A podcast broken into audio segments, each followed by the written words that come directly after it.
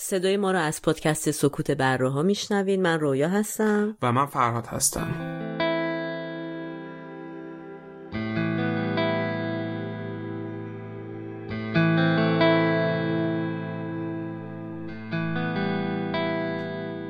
تاریخ پخش این اپیزود 24 اسفند 1400 خورشیدی که برابر میشه با 15 مارچ 2022 میلادی.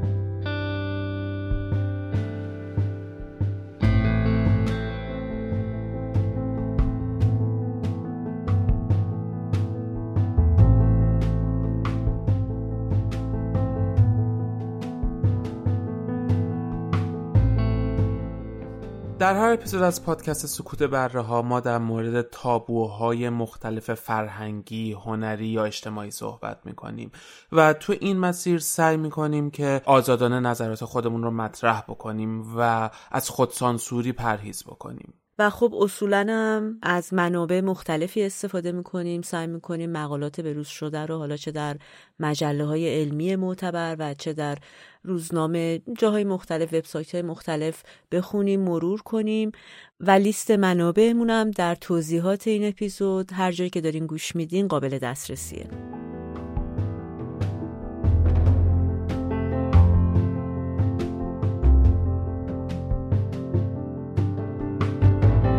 دنیا دست یه سری آدم نخبه داره اداره میشه که برنامه دنیا رو میشینن میچینن قشنگ. کلا با علم ضدیت دراگ مصرف نمی‌کنم چون برای بدنم مضره.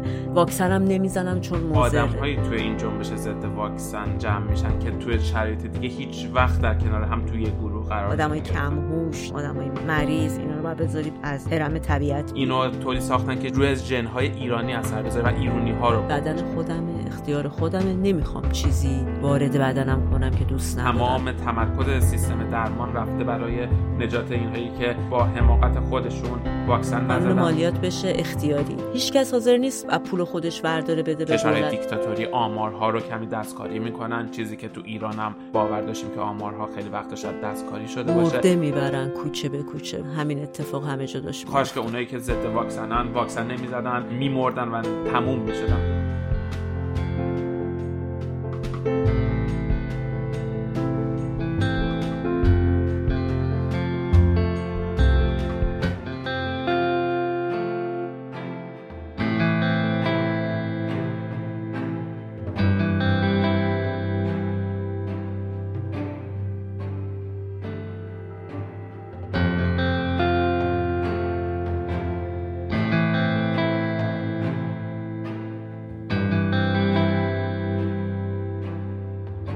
عنوان اپیزود سی و سوم پادکست سکوت بره ها هست بزنم یا نزنم. و تو این اپیزود قصد داریم در مورد واکسن صحبت بکنیم. بحثی که این روزها داغه و باهاش دست و پنجه داریم نرم می‌کنیم. واکسن کرونا و به طور کلی جنبش های ضد واکسن نظرات موافق و مخالفی که در مورد واکسن هست و دلایلی که انسان ها تصمیم می‌گیرن که واکسن نزنن. در حقیقت بیشتر می‌خوایم به قسمت مخالفین واکسن بپردازیم و نگاه اونها رو بررسی بکنیم. و خب دو سال قبل دقیقا همین روز تو اپیزود 15 هممون با عنوان با همین ما از هم جدا کرونا در مورد کرونا صحبت کردیم. اون روزها موجهای اول کرونا تازه شروع شده بود تو ایران و تو جاهای دیگه دنیا و تازه داشتیم با این قضیه دست و پنجه نرم می کردیم توی اون اپیزود گفتیم که شاید آیندگان در مورد نسل ما و دوران ما بگن. انسانهایی در اون دوران میزیستن که برای سالها هیچ پوست گرمی رو لمس نکرده بودن و آغوش گرمی رو نداشتن. اون موقع خود من وقتی اینو گفتم فکر می‌کردم که خیلی دارم سیاه نگاه می‌کنم و چند ماه آینده از همه این قضايا فرار می‌کنیم و تموم می‌شد دوباره برمیگردیم به روزهای نرمال و زندگی عادی خودمون. ولی امروز بعد از دو سال همچنان متاسفانه می‌بینیم هممون تو همه جای دنیا داریم با این قضیه دست و پنجه نرم می‌کنیم. خوشبختانه حداقل امروز حالا بعد دو سال دوباره نباید در مورد کرونا صحبت بکنیم و داریم در مورد واکسن کرونا صحبت می‌کنیم و یک چشم انداز مثبت داریم و امیدوارم واقعا امیدوارم دو سال دیگه یا شاید حتی زودتر یک سال دیگه یک اپیزود بدیم و در مورد پایان کرونا و حالا برگشتن به زندگی نرمال و چلنج ها و سختی هایی که توی گذار از این دوران داشتیم صحبت بکنیم و بتونیم حداقل با یک چشم انداز مثبتی پایان این این روزهای سخت رو جشن بگیریم.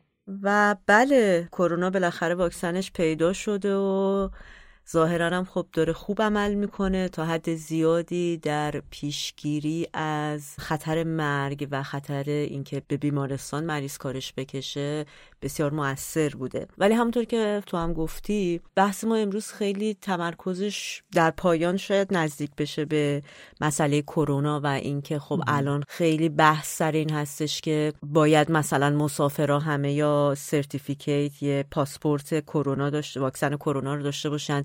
یا اینکه مثلا تو خیلی از اماکن عمومی آدمایی که می‌خوان برن راشون نمیدن و در پایان به این جور منازعات هم می‌پردازیم. ولی شاید بهتر باشه اصلا از خود واکسن و اینکه کی به وجود اومد یعنی علم انقدری پیشرفت کرد و تکنولوژیش هم پیدا کرد که بتونه بسیاری از بیماری هایی که شاید اگر واکسنش کشف نمی‌شد در اون زمان و تزریق همگانی اتفاق نمی افتاد چه بسا همینطور صدها هزار کشته هر ساله یه چیزی شبیه به کرونا و حتی بسیار بدتر هم می داشتیم بیماریهایی که اسمش برای هممون آشنا بوده در قدیم و به وسیله واکسن ریشکن شده از جمله فلج اطفال بوده که خب اصلا یکی از بزرگترین خدماتی بوده که بشریت به خودش کرده و همینطور کوزا سیاسرفه آبله آبله گاوی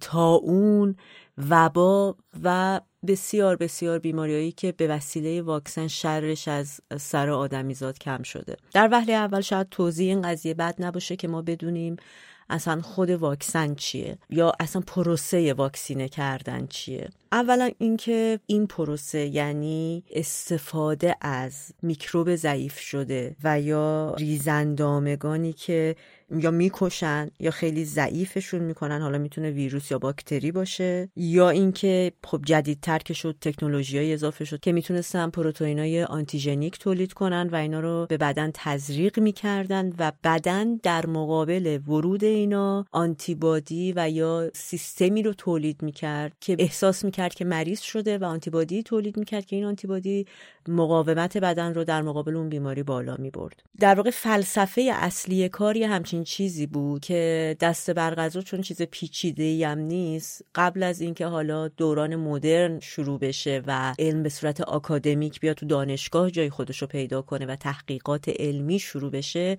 از صدها سال قبل بشر کم و بیش به همچین واقعیتی دست پیدا کرده بود به همچین حقیقتی دست پیدا کرده بود که مثلا ما می‌دونیم که بودایی ها وقتی که مار نیششون می‌زنه بتونن در مقابل سمی که وارد میشه به بدنشون مقاومت نشون بده و در خودشون رو نجات بدن از اون سم مقداری از زهر خود ما رو می نوشیدن و بدنشون به این شکل مقاوم می شده و همینطور نشانه هایی داریم و اصلا به صورت ثبت شده کتاب هایی است در مورد عملی که به اسم واریولاسیون معروف بوده. در مورد بیماری آبله به کارگیری می شده و خب البته آبله که بیماری قدیمی میگن از زمان فرائنه رواج پیدا می‌کنه. تقریبا ده هزار سال قبل از میلاد. اولین نشانه هاش هم میگن در مومیایی های فرعون مصر پیدا شده که فرعون مصر انگار که مثلا آبله گرفته بوده و مرده حالا یا هرچی دفن شده که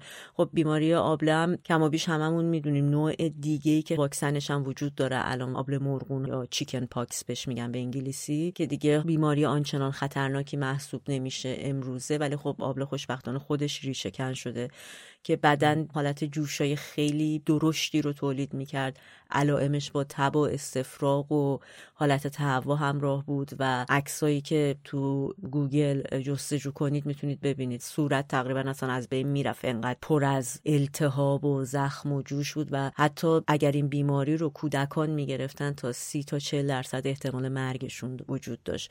ولی خب این آبله که از اون قدیم بود کم کم آدما به صورت حالا تجربی فهمیدن که این واریولاسیون اگه انجام بدن می‌تونن بدنشون رو مقاوم کنن در مقابل آبله.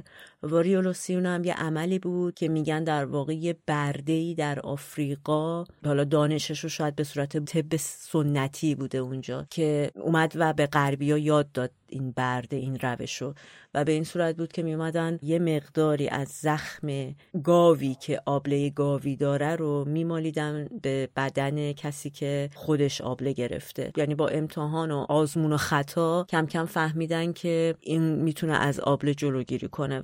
البته حالا تو منابع مختلف ریشش رو از جاهای مختلف میگن. یعنی مثلا تو یک منبع دیگه همین آموزشی که به غرب رفته رو اشاره می‌کنن که تو قرن 11 هم توی چین به این دانش بومی به صورت تجربی رسیده بودن و بعد از طریق چین به حکومت عثمانی رفته این قضیه و ترک های عثمانی اونو یاد گرفتن و بعد در داد و های تجاری که بین ترکیه و اروپا انجام می شده این دانش منتقل شده به اروپا و بعد حالا به صورت علمی بعدن گسترش پیدا کرد و تبدیل به تولید اولین نمونه های واکسن شدهش. آره می‌تونه چون میگم ریشه در اون طب سنتی و آره. روشهایی بوده که خود مردم عادی کشف و شهود می‌کردن و میفهمیدن.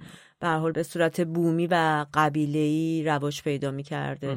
تو یکی از منابعی که خوندم اینو می‌دونم که چون الان تو به ترکیه عثمانی اون موقع اشاره کردی اگر اشتباه نکنم یه خانم انگلیسی بوده که در ترکیه این روش رو یاد می‌گیره و وقتی برمیگرده به انگلستان میاد در پارلمان مطرح می‌کنه که ما مثلا می‌تونیم همچین کاری بکنیم و خیلی مناظرات و بحثای سنگینی را میفته سر این مسئله.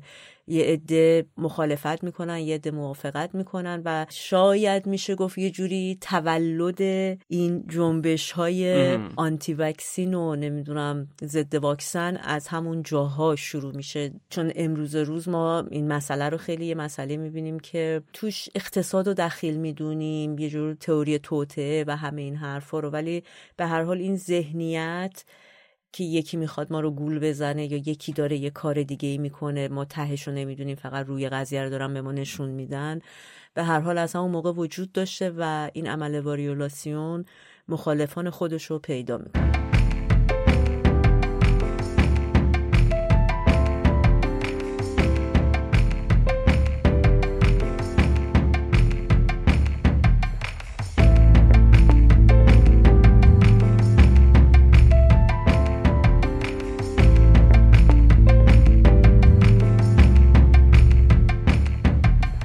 خب آره همونطور که گفتی رسید به انگلیس این داستان و به صورت علمی اولین واکسنی که تولید شدهش دقیقا برای همون بیماری آبله بودش که تو سال 1796 توسط دانشمند انگلیسی به نام ادوارد جنر این واکسن ساخته شد و همونطور که گفتی آره از نوعی از آبله که آبله گاوی هست و دقیقت گرفت که ویروس ضعیف شده بود و این رو وارد بدن می‌کرد و باعث می‌شد یک سری علائم خیلی سطحی و ساده داشته باشه ولی بدن آنتیبادی رو برای بیماری آبله تولید می‌کرد. که البته خیلی جالبه که اولین بارم ظاهرا روی پسر بچه 13 ساله امتحان کرده. یعنی کسی حاضر نمی‌شده که آدم بزرگ سال بره این ریسکو بکنه و رو اون پسر 13 ساله واکسن آبله جواب داده و خوب شده. و خب بعد از این لویی پاستور فکر کنم دیگه همه اسمش رو شنیده باشیم. حالا چه از خیابون پاستور چه از انستیتو پاستور. یا اصلا از سریال پاستور. اونایی که آره. سنشون قد میده بچگی ما سریال لویی پاستور رو نشون می‌داد. که خلاصه حالا این آقای پاستور تو سال 1885 واکسن بیماری هاری رو تولید کرد یا کشف کرد در حقیقت و ساختش. و خب این مسیر ادامه پیدا کرد. بعد از اون واکسن بیماری وبا رو دانشمند اسپانیایی ساختش. بعد از اون تو سال 1896 واکسنی برای بیماری تیفوید ساخته شدش و به تدریج اثرات مثبت این واکسن ها دیده شد و تحقیقات بیشتری انجام شد. شروع قرن بیستم بعد از سال 1900 میلادی سرعت بیشتری گرفت این جریان. دانشمندان تحقیقات بیشتری کردن و علم بیشتری رو پیدا کردن برای تفکیک کردن باکتری ها از ویروس ها و تونستن دست به تحقیقات آزمایشگاهی بیشتری بزنن و تو دهه اول و دوم قرن بیستم بین سالهای 1900 تا 1920 واکسن های مختلفی برای بیماری های دیفتری، سیاه سرفه، کوزاز یا تب زرد ساخته شدش. اولین واکسن آنفولانزا تو سال 1945 ساخته شد و مجوز تزریقش رو به دست آوردش. سال 1948 اولین واکسن سه‌گانه ساخته شدش که تکنولوژی جدیدی بودش که سه واکسن رو در یک واکسن بتونن بکنن. که سه واکسن دیفتری کزاز و سیاه سرفه توی یک واکسن تجمیع شد و تزریق می‌شد. سال 1955 واکسن فلج اطفال ساخته شد و وارد بازار شد و همونطور که تو گفتی شاید یکی از بزرگترین تغییرات بود برای کودکان حداقل که از شر این فلج اطفال خلاص بشن و چندین سال بعدش 1962 ورژن خوراکی واکسن فلج اطفال هم ساخته شد. در ادامه اون واکسن های اوریون و سرخجه تو سالهای بعدش تولید و وارد بازار شدش.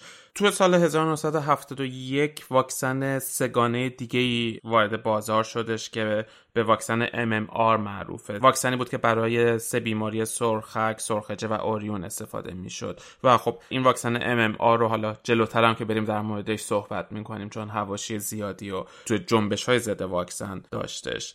1979 سال مهمیه چون که سازمان بهداشت جهانی ریشهکنی بیماری آبله رو تو این سال 1979 اعلام کردش و برای اولین بار بر اساس علم مدرن یک بیماری خطرناک روی کره زمین ریشهکن شدش. سالهای بعد بین 1980 تا 2000 روند تولید واکسن سرعت بسیار بیشتری گرفت. علم پیشرفت بیشتری داشتش. دانش بررسی ژنها و سلول شناسی گسترش پیدا کرد. DNA کشف شدش و واکسن های زیادی بعد از اون تولید شدش. واکسن های برای هپاتیت انواع مختلف و ورژن های جدیدی از واکسن آنفولانزا و واکسن های دیگه. تو سال 1994 فلج اطفال تو نیمکره غربی کاملا ریشهکن شدش و سازمان بهداشت جهانی در ریشهکنی فلج اطفال رو روی نیمکره غربی اعلام کردش. تو سال 2000 پایان و ریشهکنی بیماری سرخجه توی آمریکا اعلام شدش. تو سال 2006 واکسن گارداسیل برای محافظت در مقابل HPV یا زیگیل تناسلی تولید شدش و در ادامه اون تو سال 2011 واکسن برای مقاوم سازی در مقابل زونا وارد بازار شد. تا می‌رسیم یواش یواش به سالهای اخیر که تو 14 جولای سال 2020 اولین واکسن برای مقابله با کووید وارد بازار شد واکسن مادرنا و بعد از اون تو 12 آگوست 2020 واکسن فایزر وارد بازار شد. که این دو واکسن واکسن مادرنا و فایزر از تکنولوژی جدیدی استفاده می‌کردن برخلاف نسل های قبلی واکسن ها که بهش میگیم تکنولوژی mRNA و خب تا رسیدیم آره به امروز که حالا انواع مختلفی از واکسن های کرونا رو تو بازار داریم و اینجاییه که وارد مناقشه واکسن میشیم توی دوران معاصر و مناقشه که همونطور که تو هم گفتی از اولین روز تولید واکسن این مناقشه وجود داشت و تا همین امروز هم ادامه داره.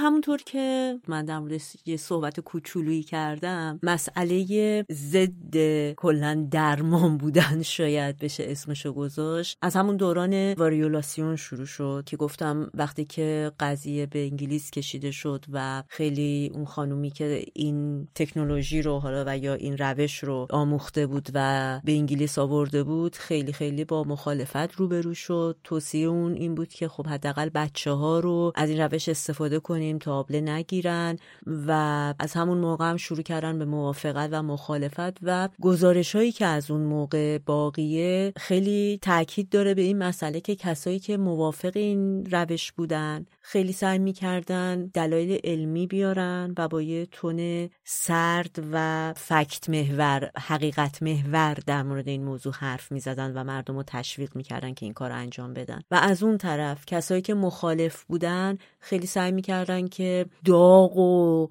با حرارت در مورد این موضوع صحبت کنن که اصلا این از کل غلطه نمی‌دونم.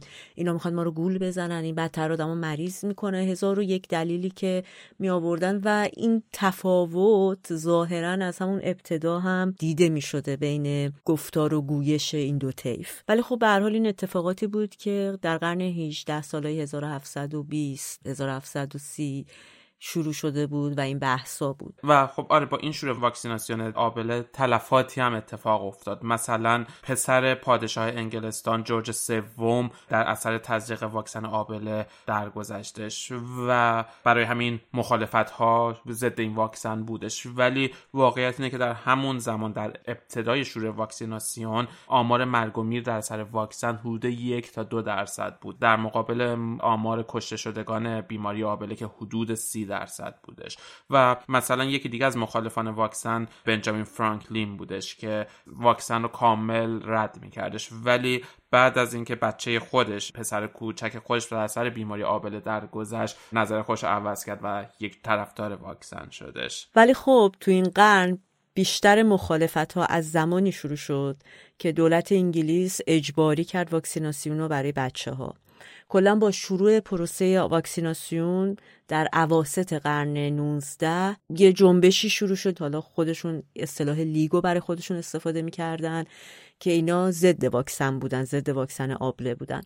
ولی وقتی که این قضیه اجباری شدن واکسیناسیون برای بچه ها هم اتفاق افتاد و بچه های زیر 14 سال رو هم شامل شد در کنار این لیگ یه لیگ دیگه هم تشکیل شد که مخالف واکسن اجباری بودن برای بچه ها و مناظره ها سر و صدا و روزنامه و خلاصه بحثای این شکلی خیلی داغی در گرفته بود و دامنه این بحثا به آمریکا کشیده شد. اگر بخوایم یه ذره بیشتر نگاه کنیم به این قضیه می‌تونیم بگیم که خب هم اون لیگ و movement و جنبشی که تو آمریکا متعاقب انگلیس شکل گرفت و همینطور قضیه که در انگلیس در جریان داشت کلا اینا یه سری افکار مشترک داشتن یه سری نگاه های مشترک خب صد درصد داشتن به قضیه واکسیناسیون. و از جمله میشه گفت که خیلی از این مخالفات طبق اسناد تاریخی که به جا مونده فکر می‌کردن که اولا واکسن کار نمی‌کنه. واکسن یه چیز چرت و پرته. و بعد از اون یه شایعه دیگه ای که بهش دامن می‌زدن. حالا من سعی می‌کنم زاویه مخالف صحبت کنم. بهتر کلمه شایعه رو استفاده نکنم. ولی به هر حال معتقد بودن که واکسیناسیون طی این پروسه چیزی که میگن که حالا آنتیبادی یا هر چیزی می‌خواد اتفاق بیفته ویروس ضعیف شده میکروب ضعیف شده نیست که وارد بدن ما میشه. بلکه یه سری سم اینو سم وارد بدن می‌کنن و ما رو مسموم می‌کنن. و اصلا حالا یه عده که شاید میشه گفت روشن فکرتر بودن می‌گفتن نه این اصلا واکسیناسیون اجباری یه جور استبداد پزشکیه که داره به ما غالب میشه و از نظر اسناد و مدارکی که تحقیقات انجام شده روش می‌تونیم اشاره کنیم که خیلی یا اون موقع به دنبال روش جایگزینی میگشتن به غیر از اینکه خودشون رو واکسینه کنن. اصولا به دو روش پناه برده بودن. یکی گیاه درمانی بود و یکی هم هومیوپاتی که خب حالا تو توضیح اینا خیلی شروع کرده بودن یه جوری میشه گفت تقریبا شبه علمی روی این دو مبحث کار کردن. و همونطوری که قبلا تو اپیزود دوازده به اضافه یک خرافات خرس توضیح دادیم به وسیله شبه علم سعی می‌کردن که یه جوری ادبیات دانشگاهی برای هومیوپاتی و گیاه درمانی فراهم کنن و خب در دسترس عموم قرار بدن و اینا برن بخونن. حالا گیاه درمانی که فکر می‌کنم هممون کم و بیش آشنا هستیم یه جور طب سنتیه که از گیاهان مختلف تحت عنوان دارو حالا مسکن استفاده میشه.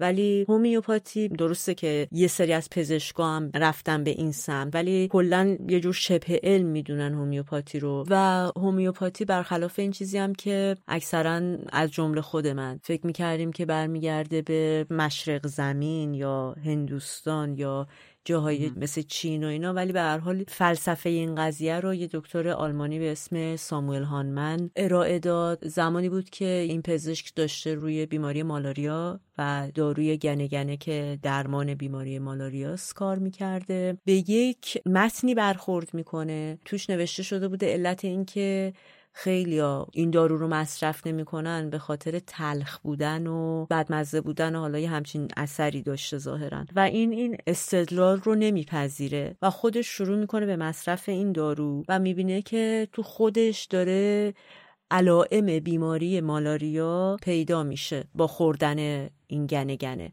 بعد شروع می‌کنه تحقیق کردن و به یه همچین اصلی می‌رسه. البته یه مقدار ریشه داره تو اصولی که سقرات در یونان باستانم در موردش حرف زده با یکم تفاوت. به یه اصلی می‌رسه به این معنی که هر چیزی که بتونه علائم بیماری رو توی فرد سالم ایجاد کنه می‌تونه همون علائم رو توی فرد بیمار از بین ببره یا درمان کنه. و یه گزاره کلی داره که میگه همیشه مشابه مشابه و درمان می‌کنه. یا در حقیقت میشه گفت نقیز نقیز درست آره ریاضی بار بهش نگاه کنیم اون آره. شکلی میشه. سقرات هم می‌گفته متضاد متضاد و درست می‌کنه. یعنی یه جوری وام گرفته از اون قضیه هم هست. و مثلا جورج برنارد شام نمایشنامه نویس معروف هم یکی از سردمداران جنبش های ضد واکسن بود و خودش یکی از طرفداران سرسخت هومیوپاتی بودش در این حال. آره خیلی از نویسنده های معروف یا به هر حال مشاهیر اون زمان که برای ما اسمای گنده این توی وجوه دیگه خودشون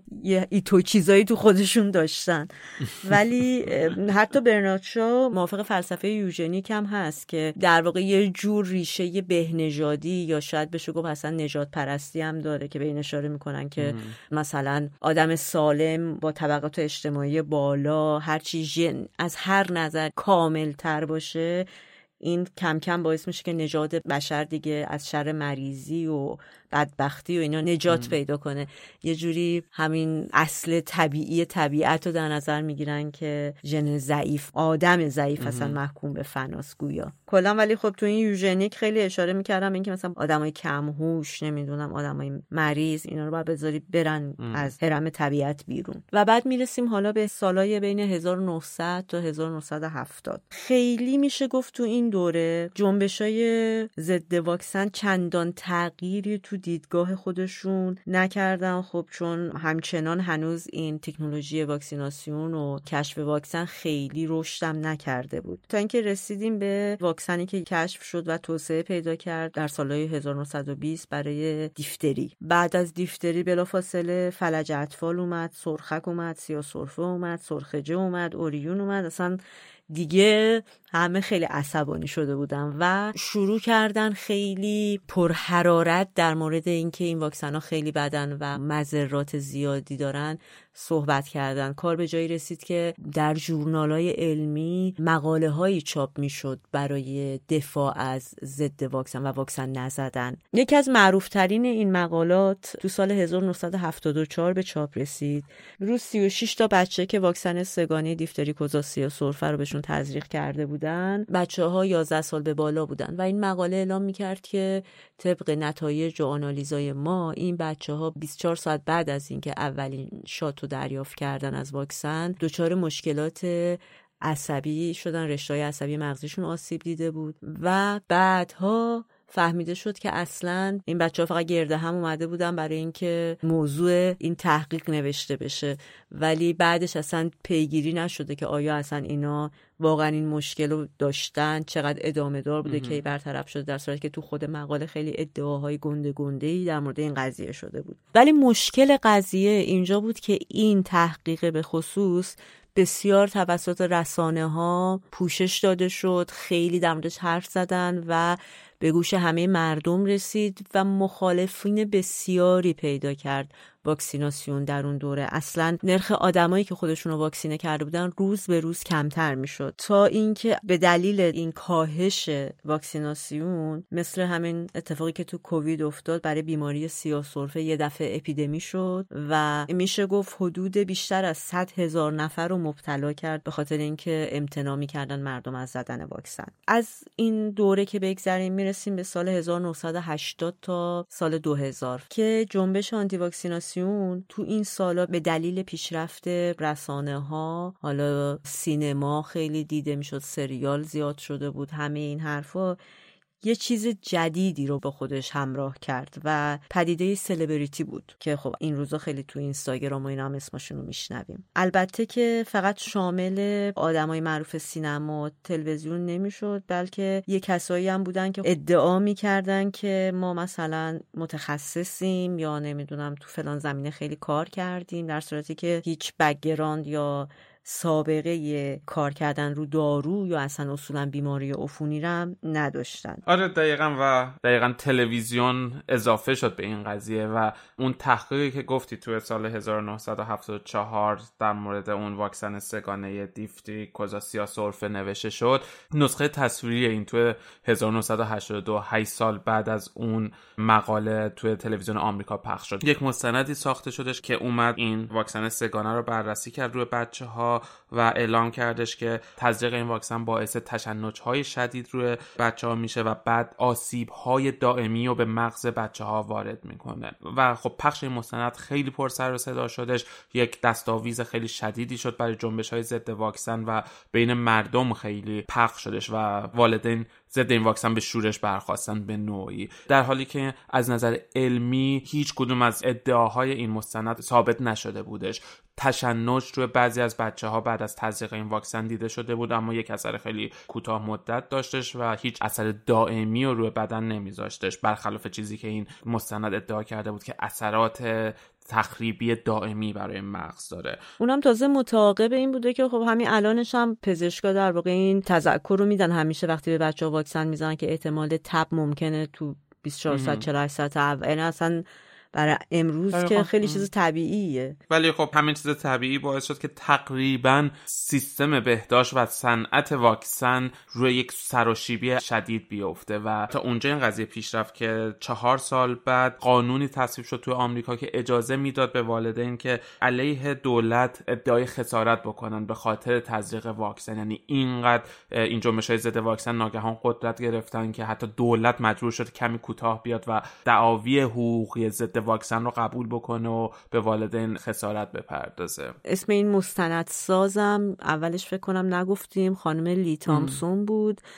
و آره. شاید بشه گفت از نظر تأثیری که بر جنبش ضد واکسن گذاشت همراه کردن پدر و مادرها با خودش بود. همینطوری که اضافه می شدن و این جمعیت گنده بزرگ و بزرگتر می شد ادعاها هم اضافه می شد مثلا یه چیز دیگه که علاوه بر این مسئله تب و تشنج عنوان کرده بودن این بود که می‌تونه تزریق واکسن هپاتیت ب منجر به سید یا سادن اینفنت دس که مرگ ناگهانی نوزاده که میگن هیچ دلیلی نداره. اون موقع شروع کرده بودن حرف زدن در مورد اینکه این واکسیناسیونه که باعث همچین اتفاقی میشه در نوزادان. و مهمتر باز از اون این بود که پدیده ای که اتفاق افتاد باعث شد که اینجور آدما خودشون رو خیلی حسابی پیدا کنن و مرکزی درست کنن که از اونجا اطلاعاتشون رو نشر بدن و حرفاشون رو بزنن. چیزی که اگه اشتباه نکنم هنوزم داره کار می‌کنه به اسم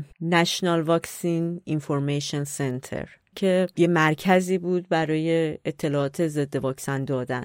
بعد از اون در سال 1984 یا آقایی به اسم روبرت مندلسون یا آدمی بود که از همین کسایی بود که می‌گفت من تحصیلات دارم رو بیماری های عفونی و تحقیقات دارویی که کتابی منتشر کرد که این کتاب خیلی سر و صدا کرد.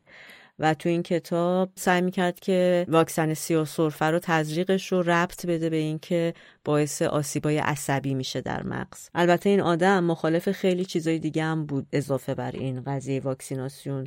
مثلا عملایی که بایپس انجام می‌شد و یا اینکه مثلا می‌گفت این screen کردن به خاطر سرطان پستان حالا معایناتی که شاید به وسیله تکنولوژی انجام می‌شده از نظرش خطرناک بوده و تو کتاباش در مورد اینا خیلی حرف زده. همزمان با این قضایا هم تاکشوهای مختلفی شروع کرد به تولید شدن. مثلا رسانه یه جوری پلتفرمی شده بود برای نشون دادن نظرات مخالفین واکسیناسیون. و از این را اتفاقا حالا برخلاف گذشته که آدمایی که مخالف این قضیه بودن پولی خیلی توش در کار نبود کم کم کاسبی های این قضیه هم شروع شد. همینطور کم کم سلبریتی ها هم اومدن سمت این قضیه. تاکشا بود رسانه کلا داشت این قضیه رو دنبال می‌کرد. و مثلا دختر شایسته آمریکا تو سال 1994 یه خانومی بود که ناشنوا بود.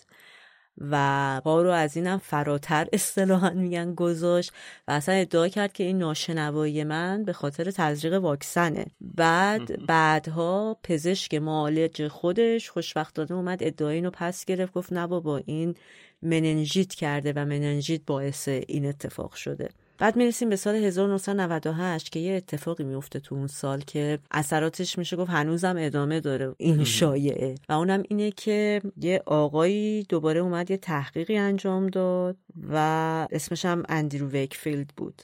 یه پزشک انگلیسی بود. و اونجا ادعا کرد که تزریق واکسن سه‌گانه سرخج سرخک اوریون باعث ایجاد دوباره اختلالات عصبی میشه و مشخصا اوتیسم. و امروز هم ما می‌بینیم هنوز که هنوز خیلی ها واکسیناسیون رو تو این کسایی که این نگاه دارن به اوتیسم ربط میدن. که البته بعدا کاشف به عمل اومد که این آقا یه جور کلاهبرداری کرده یه جور تقلب کرده تو زمینه کارهای تحقیقاتش و تمام مقالاتش reject شد پس گرفته شد از مجله های علمی و مدرکش هم همینطور. آره این یکی از از بدنامترین مقالات علمی تو زمینه واکسن و جنبش های ضد واکسنه و همچنین گفتی کلاهبرداری که این آدم کردش بعد از تحقیقاتی که کردن مشخص شدش که این دانشمند در حقیقت به اصطلاح دانشمند توسط وکلای استخدام شده وکلای والدینی که بچه هاشون توی این تحقیق استفاده شدن و اون والدین داشتن تلاش می‌کردن شرکت های داروسازی رو سو بکنن یا ازشون شکایت بکنن و ادعای قرامت بکنن و وکلای اون والدین اومدن این دانشمند رو استخدام کردن. در حقیقت یک جور این آمار رو از خودش ساخته این داده ها و این تحقیقات رو به صورت ساختگی تولید و منتشر کرده و دقیقت از بیخ و بن کل تحقیقاتش رده و فقط و فقط توش نیت مالی بودش. البته که بعد از اینکه مجوز تبابت و پزشکیش هم گرفتن ولی این همچنان ادامه داد به بست و گسترش نظریات ضد واکسن خودش و دقیقا خوش از تک و تان ننداختش و ادامه داد به مبارزه با واکسن زدن به نوعی.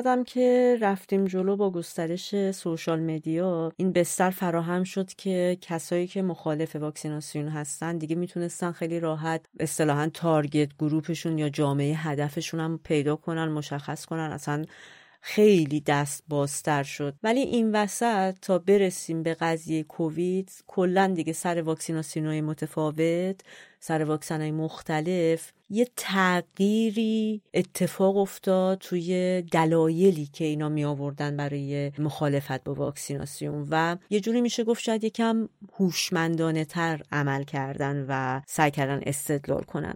اونم این بود که شروع کردن مستقیما کمپانیایی که تولید می‌کردن واکسن مختلف رو هدف قرار دادن. و اصلا نه فقط هم واکسن دارو رو. یعنی این دفعه یکم جامعه تر نگاه کردن به قضیه و سعی کردن که کل دستن در کاران جامعه پزشکی رو هدف خودشون قرار بدن. و این ادعا به این شکل بود که می‌گفتن کمپانیایی که حالا تولید دارو می‌کنن یا تولید واکسن می‌کنن اینا همشون درمان بسیاری از بیماری ها رو دارن ولی به دلیل مسائل اقتصادی و اینکه خب هرچی مریض بیشتر باشه اینا خب داروی بیشتری میفروشن سعی می‌کنن که دیر به بازار بدن درمان اصلی رو و همش می‌ذارن داروها خرید و فروش بشه بین مردم و اینا پول در بیارن. یه تغییر دیگه هم که اتفاق افتاد این بود که سعی می‌کردن به جای اینکه فقط خیلی به صورت غیر فعال یه جوری پسیو مبارزه کنن و فقط بگن آره مثلا داروها اینطوری واکسن این شکلی و اینا سعی کردن که یه راهی ارائه بدن برای کسایی که واکسن نمی‌زنن. و کم کم اینجور فکرها بود که خب یه سری اومدن دوباره کتاب نوشتم مثلا یه جوری مستدلتر و فریبنده تر صحبت می‌کردن. به این معنی که یه سری استدلال می‌کردن که خب مثلا الان خیلی از بیماری ها ریشه شده یا تعدادش خیلی خیلی کمه. خب تو همچین مرحله ای که ما الان هستیم به فکر بچه هاتون باشین. و سعی کنید سلکتیو یا انتخابی واکسیناسیون رو انجام بدین. هر واکسنی رو نزنید اگه فکر می‌کنید مثلا این واکسن دیگه احتمال گرفتنش خیلی پایینه احتمال گرفتن این بیماری بهتره ازش رد بشیم. و البته همین نگاه باعث شد یه سری از بیماری ها دوباره بره بالا و شیوع پیدا کنه. بعضی وقتا هم همین امروزم می‌بینیم که مثلا حداقل تو اروپا صحبتش میشه یه دفعه مثلا یه بیماری که حالا با واکسن از بین رفته بوده چند سال پیشا مثلا سیاه سرفه دوباره صحبتش بود که یه مقداری داره شروع میشه و حواستون باشه. برای چون اون ویروس وجود داره و به محض اینکه بتونه حمله خودش رو انجام میده. در واقع میشه گفت توی این استدلال آخریشون پذیرفته بودن که واکسن کار می‌کنه روی بدن و ایمنی ایجاد می‌کنه. اما بیاین انتخاب کنیم که چه واکسنی رو داشته باشیم برای بدنمون. تا اینکه خب رسیدیم به کرونا ایام کرونا و عصر کرونا شاید بهتر باشه. و همینطور که هممون در جریانیم خب یک سال اول خیلی با استرس گذروندیم. فکر می‌کردیم که حالا حالا واکسنش تولید نمیشه چون اصولا پروسه تولید واکسن هم خیلی پروسه دراز مدتیه. اتفاقی که افتاد این بود که خوشبختانه تکنولوژی که به خصوص واکسن فایزر و مدرنا استفاده می‌کرد تکنولوژی mRNA شاید از 25 سال پیش حالا اینم خیلی قصهش جالبه. یه خانم محققی بوده در مجارستان و بسیار سخت کوش بسیار سخت کوش چون تکنولوژی آرنی بسیار پیچیده است و روی نظریه این خانوم از 25 سال پیش شروع کرده بوده به کار کردن با سختی بسیار پیشتیش رو گرفته روی این داستان و انقدر در اون زمان این نظریه‌ای که داشته و فکر می‌کرده توی آزمایشگاه می‌تونه عملیش کنه دور از ذهن بوده که هر جا که می‌رفته اینو مطرح می‌کرده هیچکس تحویلش نمی‌گرفته و بیشتر یه خیال پردازی پزشکی به نظر میومده تا اینکه یه کاری که بتونه یه روزی به واقعیت بپیونده پیونده. و این تکنولوژی که حالا کمپانی های فایزر و مدرنا استفاده کردن در بیس و ابتدای خودش خیلی مرهون زحمات این محققه. که اگر فقط همین یه نفر روی این قضیه کار نکرده بود شاید همچین چیزی امروز اتفاق نمیافتاد و با این سرعت سر کرونا در واقع سعی کردن اینو تولید انبوه کنن و به بازار عرضه کنن. آره دقیقا.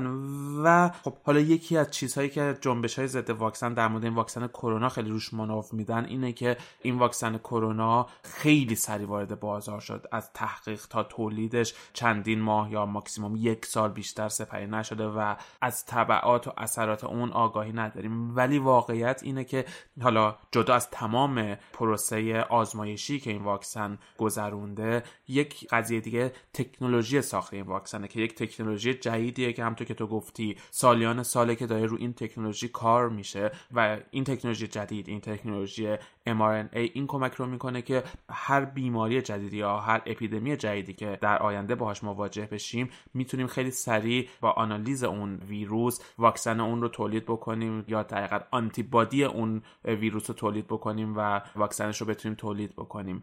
قضیه که هستش اینه که این واکسن متفاوت از بقیه واکسن ها هستش و اینقدر کوتاه و یهویی ساخته نشده. بلکه یک تکنولوژی پشتش هستش که کمک می‌کنه که خیلی سریع بتونیم واکسن های جدید رو تولید بکنیم. آره دقیقا. و بالاخره واکسن کووید به بازار اومد. با اون وضعیت مرگ و میری که همه جا داشت پیش می‌رفت خب واکسیناسیون تو اولین دوز خودش که تزریق شد خیلی خوب خودش رو نشون داد. ولی ما هممون چه داخل ایران چه خارج از ایران تو کشورهای مختلف ما روزایی رو می‌دیدیم که یاد این شعر شاملو میافتادیم که مرده می‌برن کوچه به کوچه. واقعا همین اتفاق همه جا داشت میافتاد. کمتر خانواده ای رو پیدا می‌کردیم که آسیب ندیده باشه عزیزی رو از دست نداده باشه سر قضیه کرونا و دیگه پیر و جوونم نمیشنم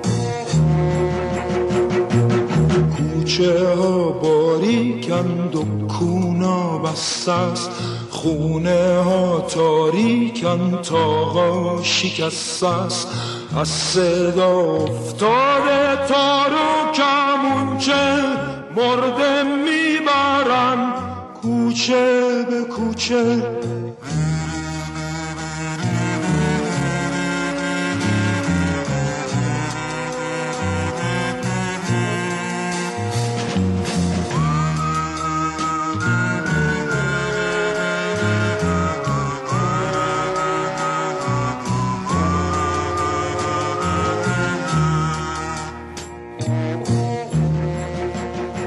و با وجود اینکه به چشم دیدیم اینا رو ده سال پیشم نه همین پارسال ولی جلوی واکسن کرونا هم آدمایی پیدا شدن که مخالفت کردن و از اون اول امتناع کردن از زدن واکسن. و خب الان که حالا جلوترم میریم بحث پاس واکسن پیش اومده و سرتیفیکیت هایی که حالا برای مسافرت یا مثلا می‌خواد بر آدم سینما تئاتر کلا اماکن عمومی لازم داره که نشون بده که واکسن زده و خیلی دارن مخالفت می‌کنن که ما داریم یه جوری از جامعه جدا میفتیم به دلیل اینکه واکسن نزدیم و اصلا این با حقوق بشر و حقوق انسانی ما هم خونی نداره. آره و خب تو این دوران واکسیناسیون کرونا شایعات خیلی زیادی حول و این قضیه مطرح شدش که فکر کنم هممون شنیدیم از اینکه می‌خوان میکروچیپ تزریق بکنن تو بدن اون و هممون رو یه جوری track بکنن تا اینکه بیل گیتس توی یه سخنرانیش گفته که جمعیت زمین زیاد شده و باید دو میلیارد از جمعیت زمین رو بکشیم و این واکسن کارش اونه یا اصلا خود کرونا کارشونه. آره یا اصلا خود کرونا یک بیماریه که تو آزمایشگاه ساخته شده و حالا تو سیستم تئوری توطئه یا توهم توطئه ایرونیش هم این بودش که اینو طوری ساختن که روی ژن‌های ایرانی اثر و ایرونی ها رو بکشه. تو اون موج اولی که تو ایران شروع شده بود و هنوز به اروپا و آمریکا نرسیده بود نظریه پردازان ایرانی یا توهم پردازان ایرانی این چیزو می‌گفتن که برای جن ایرانی این ساخته شده و برای همین مرگ و میر در ایران اینقدر زیاده و بعد حالا خنده دارش اینه که وقتی تو اروپا وارد شده مثلا ایتالیا اولین جایی بودش که داشت تو اروپا مرگ و میر زیادی می‌داد. از تک و تا خودشون ننداختن و گفتن که چون ژن ایتالیایی شبیه ماست ایتالیایی ها هم به اشتباه می‌کشه. حالا اینکه از کجا ژن ایتالیایی شبیه ماست فقط چون اخلاق اجتماعیمون شبیه همه به این نتیجه رسیدن. یعنی بعضیش اینقدر خنده داره که اصلا در موردش حرف نزنیم فکر کنم بهتره. ولی کلا این مسئله بیوتروریسم به خصوص حالا اون موقع که تلگرام تو ایران فیلتر نبود خیلی من مسیجای مختلف دیدم یعنی پیامهای مختلف در مورد هر چیزی که می‌خوان ما رو از بین ببرن و مثلا شیر فلان چیز وارد کردن. این این مخصوص ما بخوریم مثلا اینطوری میشه. اینم در زیل همون مبحثه که آره ما کلا می‌خوان ما رو بکشن ما دشمن داریم. چون فکر کنم خیلی مهمیم و آره همه دنیا می‌خوان ما رو بکشن. ولی آره حالا از این بگذریم. تو یه تحقیقی که انجام شده دیدن که تو این دوران کرونا 65 درصد محتوایی که توی شبکه های اجتماعی ضد واکسن تولید میشه سرچشمش برمیگرده به دوازده حساب کاربری خاص که به اینا به اصطلاح دوازده تا یه اطلاعاتی گفتن. دوازده حساب کاربری جهانی هستش که جنبش های ضد واکسن رو رهبری می‌کنن. مثلا یکی از سردمداران این رابرت اف کندی پسر برادرزاده جان اف کندی رئیس جمهور آمریکاست و افراد دیگه ای که همشون از سردمداران جنبش های ضد واکسن هستن. دوازده حساب اصلی هستش که 65 درصد محتوای ضد واکسن رو توی فیسبوک یوتیوب اینستاگرام و توییتر تولید می‌کنن. و مثلا تو یک بازه دو ماهه توی سال گذشته وقتی بررسی شده این دوازده حساب دیدن 812 هزار پست این دوازده حساب تولید کردن و اینم جالبه که می‌بینیم در نهایت وقتی اینا رو برگردیم ریشش رو پیدا بکنیم همش برمیگرده از یک جا و یک گروه خیلی کوچیک که بعد پخش میشه و جهانی میشه و خیلی از ما هم شاید نادانسته. بعضی وقتا باعث شدیم که دوباره این اطلاعات غلط رو ترویج کنیم.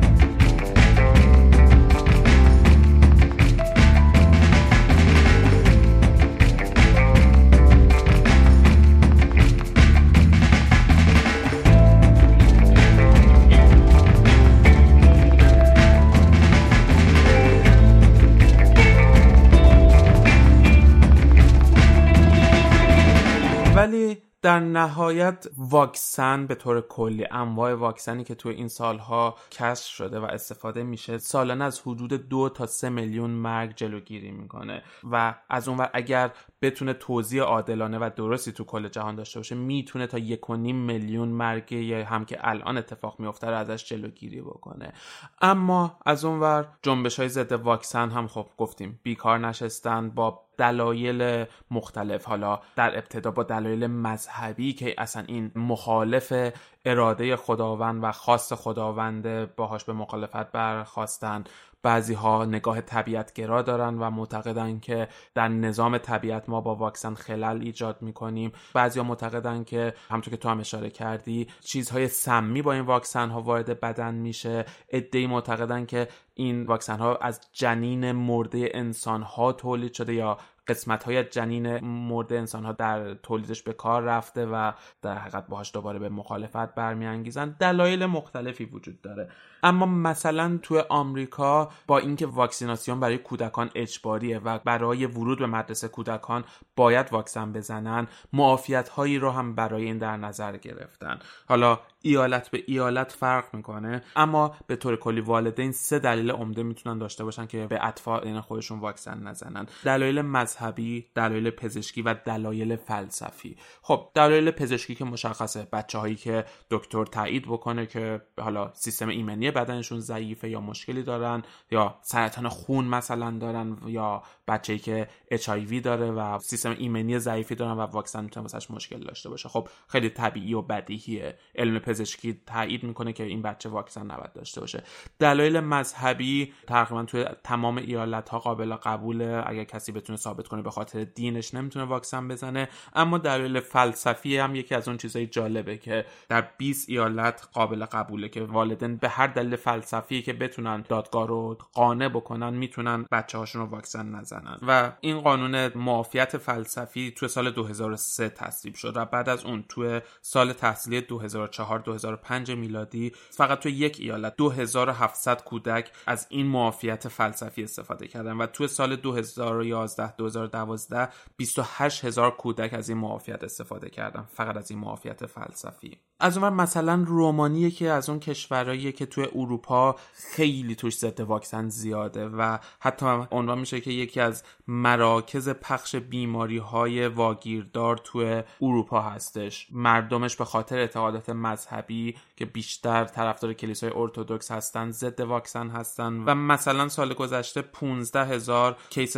سرخک توی رومانی اتفاق افتاد و 60 نفر به خاطر این کشته شدن. بیماری که زمانی ریشه شده بود حداقل توی کشورهای اروپایی و آمریکایی و واکسنش هم موجوده. یا مثلا نیجریه یکی از کشورهایی هستش که به خاطر فقر و همینطور مسائل امنیتی عدم امنیتی که تو کشور وجود داره شدیدا در خطر این بیماری ها هستش و مثلا حدود 3.5 میلیون کودک واکسین نشده تو این کشور وجود دارن که مورد خطر سرخک یا فلج اطفال هستن. کنگو یکی دیگه از کشورهای آفریقایی هستش که مثلا بیماری ابولا چندین سال قبل توش بسیار شیوع پیدا کردش و ضد واکسن بودن به خاطر اینکه واکسنی که برای ابولا تولید شده بود واکسن کانادایی بودش و مردم کنگو اعتماد نداشتن به این واکسن کانادایی.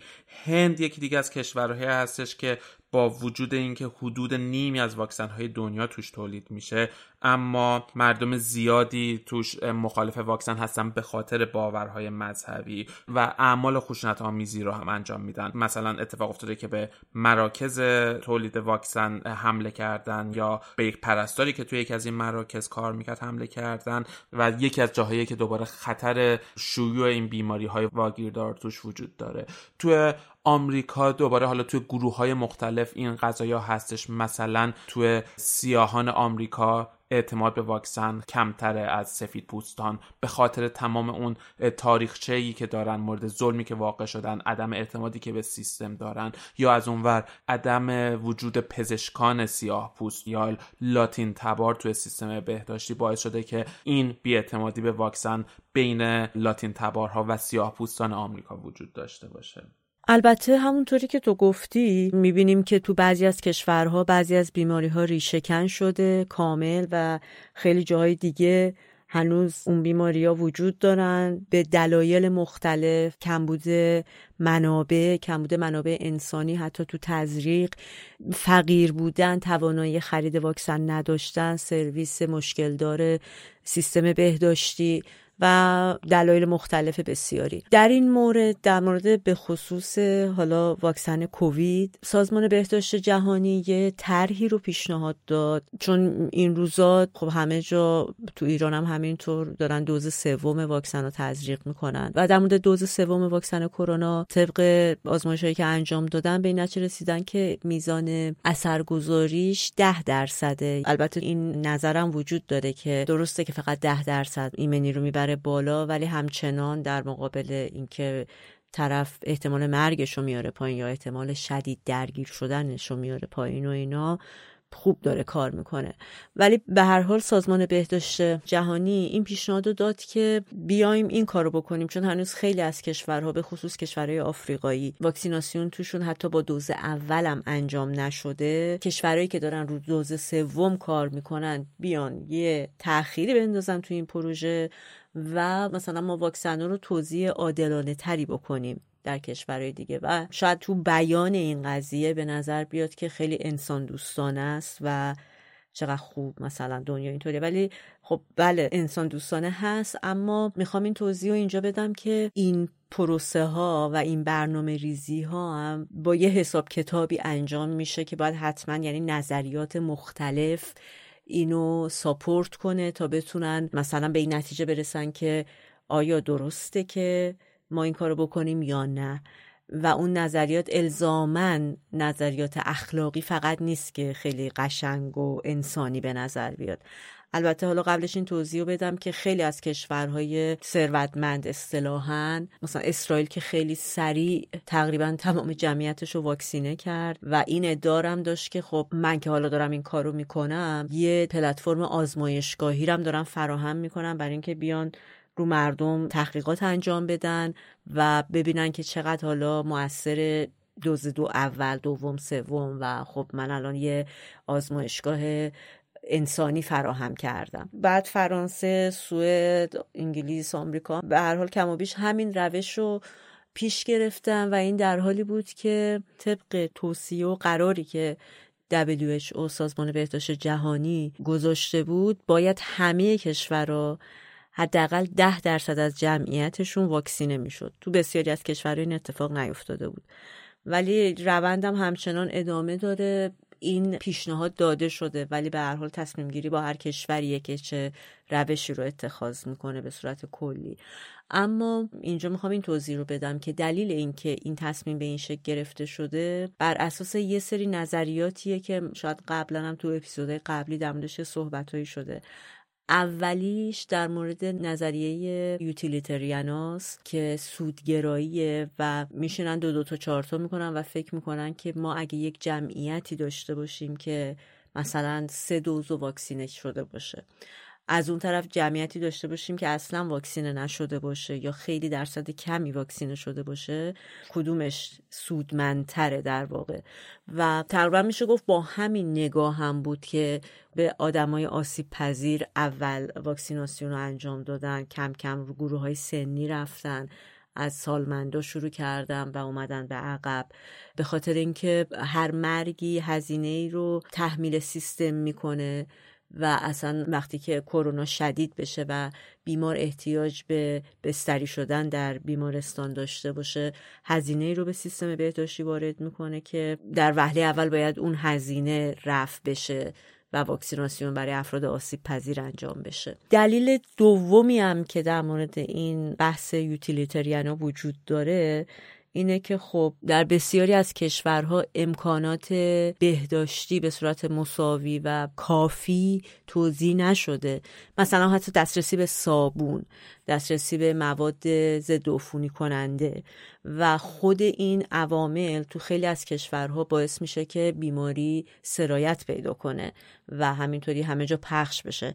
و باز دوباره این خودش یه هزینه هست به سیستم که بخواد با این گسترش بیماری مبارزه کنه. از طرفی کسایی که تو کشورهایی زندگی می‌کنن که درآمد کمتری دارن و میشه گفت فقیر یا متوسط به حساب میان ممکنه به دلیل همین شرایط زندگی تو شرایطی باشن که مثلا به راحتی نتونن خودشون رو ایزوله کنن یا قرنطینه کنن وقتی که دچار کووید میشن.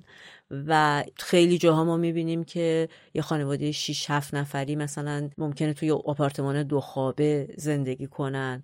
خانواده چهار نفری می‌بینیم توی آپارتمان یه خوابه زندگی می‌کنن تو بسیاری از کشور و این خودش دوباره باعث شیوع میشه و هزینه بیشتری باید خرج بشه تا جلوی بیماری گرفته بشه. پس این پیشنهادیه که سازمان بهداشت جهانی داره میده. خودمون رو موظف بدونیم که کمک کنیم به این کشورها به خاطر جلوگیری از هزینه احتمالی بعدی. دلیل دوم که یکم جنبه حقوق بشری پیدا می‌کنه اینه که تمام انسان ها خب باید به یه نسبتی زندگی شایسته و درخوری داشته باشن و خب نمی‌تونیم اجازه بدیم که هر انسانی حالا چون به دنیا آمده توی کشوری که دست خودش هم نبود و تمام این بحثی که هممون می‌دونیم بخواد مثلا تو شرایطی قرار بگیره که واکسن دستش دیر برسه یا نتونه امکانات بهداشتی کافی داشته باشه. به خصوص که این مسئله این روزا با این قضیه تداخل پیدا کرده که احتمال مثلا سفر رفتن برای کسایی که واکسن نزدن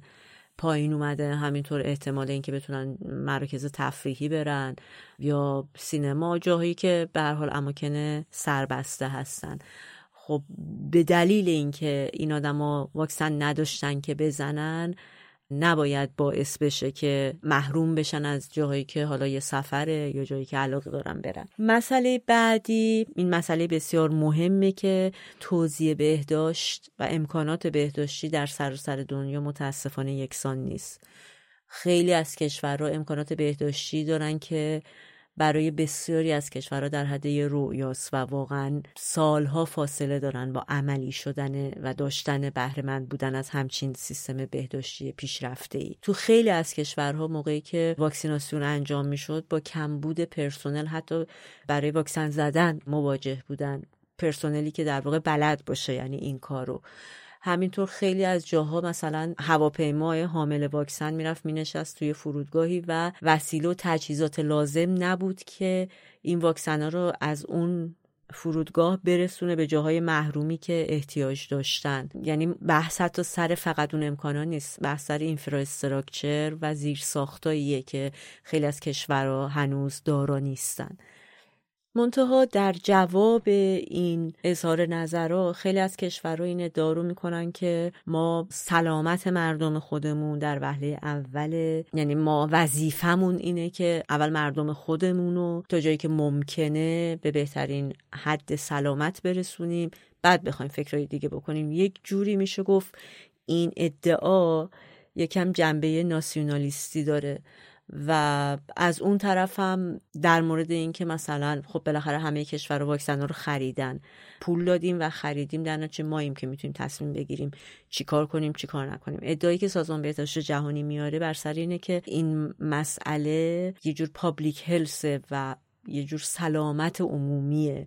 که بالاخره سیستم بشر سیستم انسانی امروز انقدر که رفت و آمد همه جا زیاد و دسترسی به همه جا زیاد شده که ما نمی‌تونیم اینطوری نگاه کنیم که بگیم ما داخل مرز خودمون وقتی همه چی خوب باشه مهم نیست جاهای دیگه چطوری این خطر می‌تونه ما رو هم تهدید کنه به خاطر اینکه آدما در رفت و آمدن و خیلی نمیشه سفت و سخت با این قضیه برخورد کرد به این شکل. و به هر حال این مناقشه همچنان جریان داره. به نظر نمیاد خیلی مورد استقبال قرار بگیره.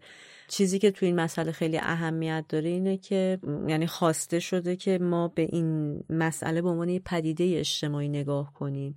نه مثلا به عنوان اینکه یه چیزی رو میدیم خیریه یا صدقه داریم میدیم مثلا واکسنمون رو. این یه جور وظیفه است در قبال یک سیستمی که داره هماهنگ با هم کار می‌کنه که ما موظفیم این کارو بکنیم چون کلمه دونیشن و خیلی وقتا کشورها استفاده می‌کنن. مثلا فکر می‌کنم اگه اشتباه نکنم اتریش بود چند وقت پیش برای ایران واکسن اهدا کرده بود مثلا به عنوان یه کار خیر. و خیلی دارن سعی می‌کنن که این نگاه از بین ببرن که حالا تو داری مثلا یه جور کار خیریه انجام میدی یا نگاه ترحم آمیزی به این قضیه داریم؟ فقط اگه بخوایم به منفعت خودمونم فکر کنیم باید این کارو بکنیم. و حالا امیدواریم که راه به جاهای خوبی ببره این پیشنهادی که سازمان بهداشت جهانی داده ولی فعلا نشانه های خیلی خوشبینانه دیده نمیشه.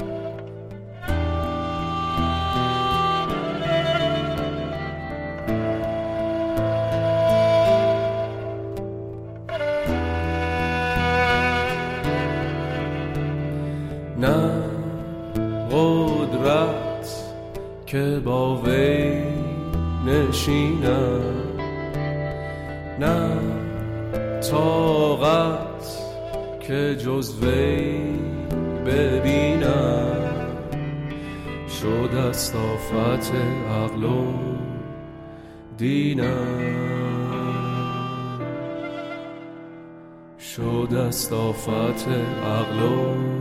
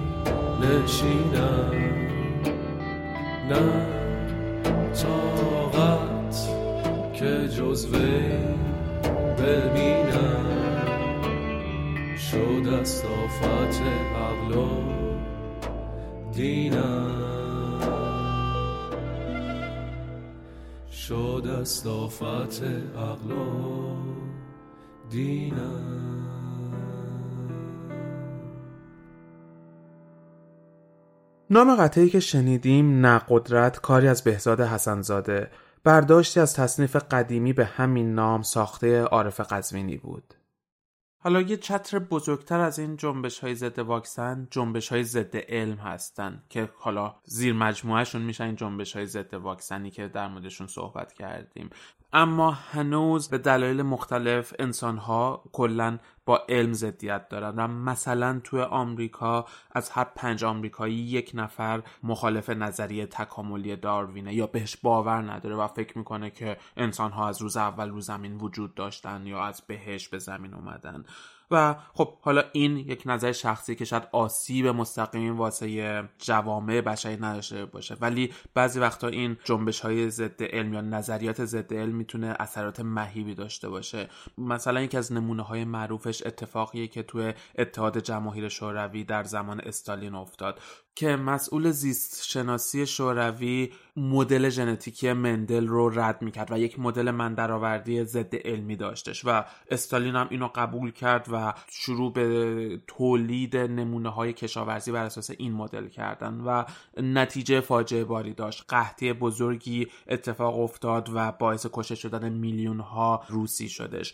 یا همین امروز این باورهای ضد علمی میادش مثلا بحران گرم شدن زمین رو زیر سوال می‌بره و رد می‌کنه و شاید اثرات مهیبی رو روی سالهای آینده داشته باشه. اما بیا ببینیم چرا انسان ها به این مدل های ضد علم باور دارن و خب حالا با نگاهی به جنبش های ضد واکسن. یکی از دلایلی که محققان روش بررسی کردن اینه که وقتی ما انسان ها اطلاعات زیاد و پیچیده رو دریافت می‌کنیم معمولا سعی می‌کنیم یک راه میونبر برای تحلیل اون اطلاعات استفاده بکنیم و یک کشف شهودی انجام بدیم. و مثلا یکی از مثال هایی که می‌زنن اینه که اگر ما یک بار تجربه داشته باشیم که یک پرواز غیر مستقیم داشتیم و اون وقت پرواز میانیمون رو مثلا از دست دادیم به دلیلی. دفعه بعدی که می‌خوایم بلیت همون مسیر پروازی رو بخریم اجتناب می‌کنیم از اون connection ی که توی اون فرودگاهی داشتیم که پروازش رو یک بار از دست دادیم. و این اونجاست که بر اساس اون کشف و شهودی که کردیم میایم یک تصمیم غیر علمی به نوعی می‌گیریم. و حالا اینو وقتی بیایم یک جوری بسطش بدیم توی دوران کرونا مثلا آدم ها میگن ما تابال کسی و تو اطراف خودمون ندیدیم که کرونا بگیره. پس کرونا وجود نداره. یا اینکه حالا مثلا توی واکسن میگن که من یک نفر دیدم که مثلا واکسن زد و مریض شد یا واکسن زد و مرد. پس واکسن چیز بدیه؟ یعنی به جای اینکه اون اطلاعات علمی رو بگیریم و تحلیل بکنیم میایم بر اساس تجربه خودمون ساده ترین تصمیم می‌گیریم. یکی دیگه از دلایل این قضیه ضد علم چیزی که قبلا در موردش صحبت کردیم کانفرمیشن بایاس یا سوگیری تاییدی. به این منظور که وقتی اطلاعات زیادی به ما می‌رسه فقط ذهن ما به طور اتوماتیک اون اطلاعاتی رو فیلتر می‌کنه و انتخاب می‌کنه که نظریه که بهش باور داره رو ثابت می‌کنه. مثلا دوباره مثال معروفش تحقیقی که توی دانشگاه استنفورد توی سال 1979 انجام شد. به یک سری دانشجو اومدن اطلاعاتی رو دادن له و علیه مسئله اعدام. و قبل و بعدش اومدن ازشون یه سری پرسشنامه رو گرفتن و مشخص شدش که اونهایی که از اول مخالف اعدام بودن اون اطلاعاتی رو قبول کردن و دوباره بهش استناد می‌کنن که تایید کرده نظرشون و همینطور برخلاف اون اونایی که موافق اعدام بودن اون اطلاعاتی رو گرفتن که موافقش بودن. یعنی با اینکه هر دو گروه در معرض اطلاعات یکسانی بودن که نصفش علیهش بودن نصفش لهش بود ولی در نهایت هر کدوم اون چیزی که نظریه اولیه خودشون رو تایید می‌کرد و گرفتن. و خب دوباره این چیزیه که در مورد کرونا هم اتفاق میفته یا در مورد واکسن اتفاق میفته اطلاعات بسیار زیاده. اما انسان ها اون اطلاعاتی رو می‌گیرن که تایید بکنه نظر شخصی خودشون رو البته از اون و این کانفرمیشن بایاس راهی هست واسش که بتونیم این سوگیری رو تا حدی تعدیل بکنیم. و مثلا توی اون مثال دانشگاه استنفورد به جای اینکه بیان ابجکتیو مسئله رو مطرح بکنن اومدن به صورت چالشی مسئله رو مطرح کردن. مثلا به دانشجوها گفتن اگر این اطلاعات مخالف نظریه اولیه تو باشه چه جوابی واسش داری؟ یک جوری ذهن و داخل خودش به چالش کشیدن.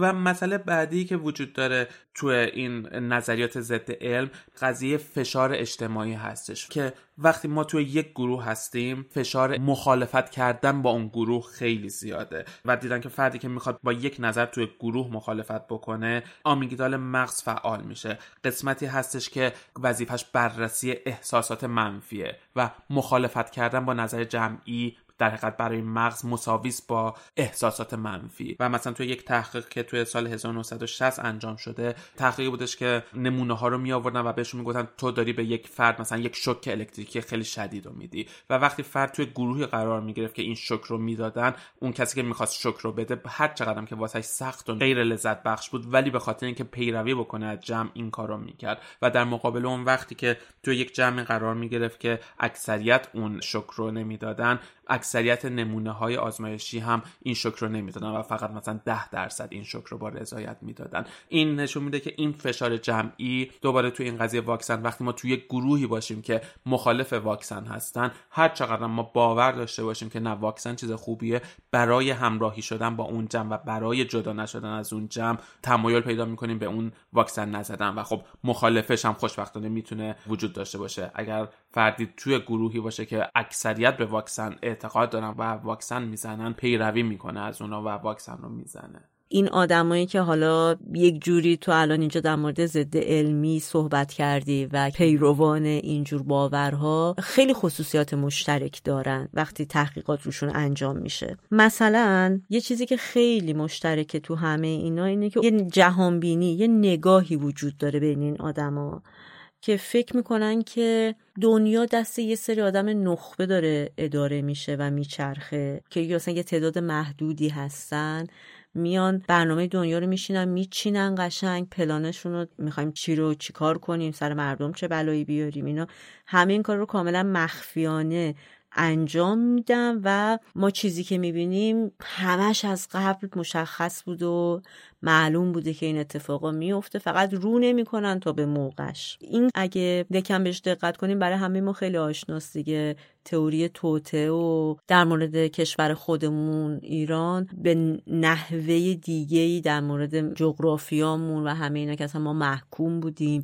از اول می‌خواستم ما این شکلی باشیم تا اونا نخوان هیچی عوض نمیشه. اینا همه نظریاتیه که ممکنه قسمت هاییش حالا در مورد ایران مصرات خاص به لحاظ موقعیت ژئوپلیتیکی که داره تو منطقه درست باشه. اما قطعا و صد درصد قسمت عمده نیست و اصلا همه دلیل نیست همه واقعیت نیست. در هر حال برگردیم به این مسئله تحقیقات نشون داده که مثلا تعداد آدمایی که فکر می‌کنن که پرنسس دایانا کشته شده و همینطور تعداد آدمایی که فکر می‌کنن نه هنوز زنده است اینا یه جوری ارتباطی از نظر عقاید دیگه با هم دارن. حالا اگه بریم جلوتر جالبتر هم میشه. یه سری آزمایش ها تحقیقاتی انجام شده رو اینجور آدما. اومدن مثلا چهار تا توطعه که خیلی معروفن تو دنیا. مثلا حالا یکیش این بوده که 11 سپتامبر خود آمریکا می‌دونسته که قرار برجاش زده بشن اصلا خودش اجازه داده این اتفاق بیفته برای اینکه یه جوری این آشوب و لازم داشته اصلا این شکلی شدن و باعث شد آمریکا بیشتر دیده بشه. و خلاصه یه پکیج کاملی از این سناریو وجود داره. یا همین مثالی که زدم که مثلا پرنسس دایانا کشته شده. یه دو سه تا دیگه مثلا سفر به ماه توسط ناسا مثلا انجام نشده. همه اینا رو زمین اتفاق افتاده. تو آزمایشگاه این فیلم ها ضبط شده. امثال اینجور چیزایی که خب خیلی میگن که نه اصلا هیچ واقعیت نداشته. از آدما اومدن سوال کردن و نتایج تحقیقشون نشون داده که تقریبا کسی که فکر می‌کردن که مثلا پرنسس دایانا به قتل رسیده فکر می‌کردن 11 سپتامبر هم ساختگی بوده یعنی از پیش تعیین شده بوده. نمی‌دونم کره ما هم هیچ وقت انسان نرفته و عجیبتر از اون این که در نهایت همه این آدما ضد واکسن هم بودند. بنابراین یک جوری اینا همه از یک نگاه میاد وقتی که تو به دیده شک کلا به یک سری از من اصلا معتقد باشی که همه اینا پلنه دارن ما رو گول می‌زنن. خب نتیجه طبیعیش اینه که ضد واکسن هم ممکنه بشی. یه چیز دیگه ای که در مورد این قضیه واکسیناسیون کووید مثلا گفته می‌شد همونطور که تو هم اشاره کردی فکر می‌کنم بهش. مربوط به این مسئله بود که همین چیپایی رو با تزریق این واکسن تو بدن کار می‌ذارن که می‌تونن ترک کنن آدمو می‌تونن ردیابی کنن همه چی تو می‌بینن. می‌دونید علمم داره پیشرفت می‌کنه و واقعا هم آدم وقتی نگاه می‌کنه مثلا پنج سال پیش ده سال پیش ما اصلا تصور این که بتونیم به این راحتی به هر جایی که دلمون خواست زنگ بزنیم و قیافه اون آدم رو در همون لحظه ببینیم حرف بزنیم خیلی اتفاقایی داره میفته که تا همین 15 20 سال پیش اصلا آدم نمی‌تونست تصور کنه. در نتیجه خب از این مسئله هم داره استفاده میشه اینجا و علمو دارن یه چیزی میگن که اوه یه هیولایی بی در و پیکریه که معلوم نیستن چیکار می‌کنن. تازه ما ایناشو الان می‌دونیم. و شاید بشه گفتش که تو قضیه واکسن کووید یکی از مواردی بود که سیاستمدارا هم بی تاثیر نبودن. از جمله ترامپ که در اون موقع رئیس جمهور آمریکا بود و اولا که خیلی یه ژست ضد ضربه به خودش می‌گرفت مرد آهنین و مثلا من کرونا نمی‌گیرم و اینا. حالا تو کمپین های انتخاباتیش خیلی روی این قضیه مانور می‌داد و خیلی هم طرفدار پیدا کرده بود و چون اصلا ظاهرا ترامپ خیلی به pseudoscience یا شبه علم اعتقاد داشته و کلا خیلی موافق این دستاوردهای علمی و چیزای این شکلی نبوده. ولی خب چون می‌خواست رأی بخره یکم گفتمان خودش رو نرمتر کرد در انتخاباتش و سعی کرد که حالا بگه انقدم بد نیست واکسن زدن. حتی تو یه جاهایی اشاره کرده بود به همین قضیه که واکسن باعث اوتیسم میشه. ولی چیزی که در مقام یه رئیس جمهور اونم رئیس جمهور آمریکا خیلی آنورمال و غیر طبیعی به نظر می اومد و غیر عادی بود. این نگاهی که به سیستم درمانی داشت و یه جور نگاه تئوری توطعه داشت به سیستم درمانی اینکه مثلا اینا دارن میفروشن و همش بحث پول و اقتصاد و نمی‌دونم این حرفا. و میشه گفت اثرگذارم بود. یعنی خیلی از کسایی که به ترامپ رأی دادن تحقیقاتی که انجام شده نشون داده که خیلیشون واکسن هم نزدن یا ضد واکسن بودن. یا حتی جالبه تو انتخابات آخر بین ترامپ و بایدن قضیه ماسک که حالا اون موقع قبل از واکسن خیلی مهم بود یه جوری تفکیک کرده بود این دو طیف طرفداران این دوتا نامزد و ترامپ خودش به ماسک اعتقاد نداشت و طرفدارانش هم ماسک نمی‌زدن و طرفداران بایدن ماسک می‌زدن و یه جوری جبهه بندی شده بود. آره جبهه سیاسی آدم ها تو خیابون و تو جاهای مختلف نشون داده می‌شد. ولی یه مسئله خوبی هم که حالا وجود داره مثل هر چیزی دیگه یه طیفه این قضیه. یعنی ما اگه بخوایم فکر کنیم که آدما یا حتما واکسن می‌زنن یا اصلا نمی‌زنن بالاخره همیشه این دو سر طیف وجود داره. ولی اون وسط هم آدمایی هستن که شاید به این شکل باشه که انقدر احساس ترس به هر دلیلی یا هر احساس دیگه علیه واکسن نداشته باشن. مثلا با یه صحبت کردن با یه گفتمانی با یکم خوندن می‌تونن قانع بشن. خیلی ها بودن که تو این پروسه قانع شدن و رفتن زدن. حالا ترس از جون بوده تحقیقات بیشتر بوده یا هر چیز دیگه ای ولی چیزی که این وسط جالبه اینه که مثلا یه سری تحقیقات نشون داده که دو سر طیف واکسن نزنا خیلی مخالف همدیگن از نظر خصوصیات. یک طرفشون الیتا یا اصطلاحا نخبگانی هن که مدرک تحصیلی بالایی دارن و انقدر رفتن خوندن در مورد این مسئله که تصمیم گرفتن واکسن کووید رو نزنن. و یک سرشون هم آدمایی هستن که از نظر تحصیلاتی پایینن طبقات پایین جامعه هستن خیلی متضادن با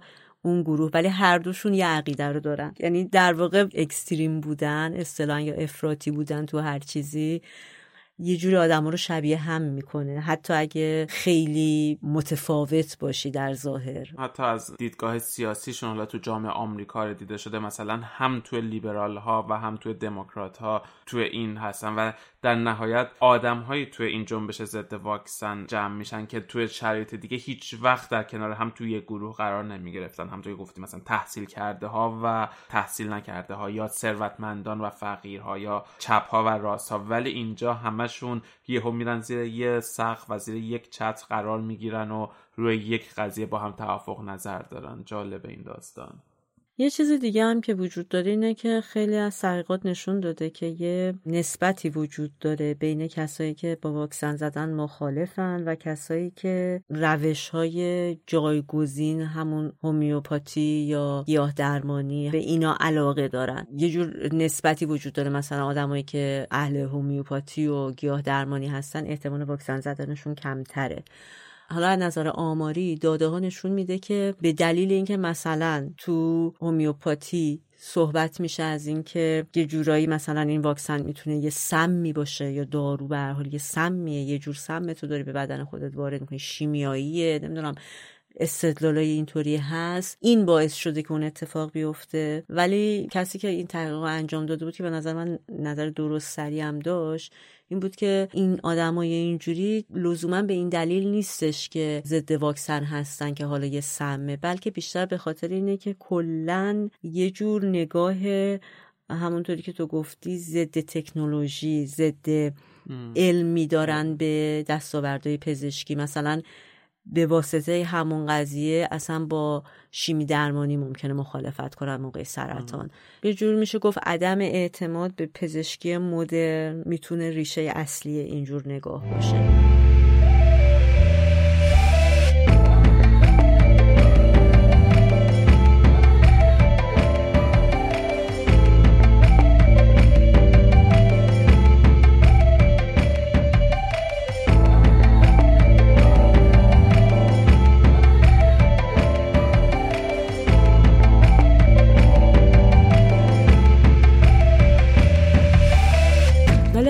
بیایم به صورت یکم خاصتر بپردازیم به دلایلی که این روزا ما میشنویم از آدما به خصوص در مقابله با اینکه واکسن نمی‌خوام بزنن و دوست ندارن واکسیناسیون رو انجام بدن به خصوص در مورد کووید.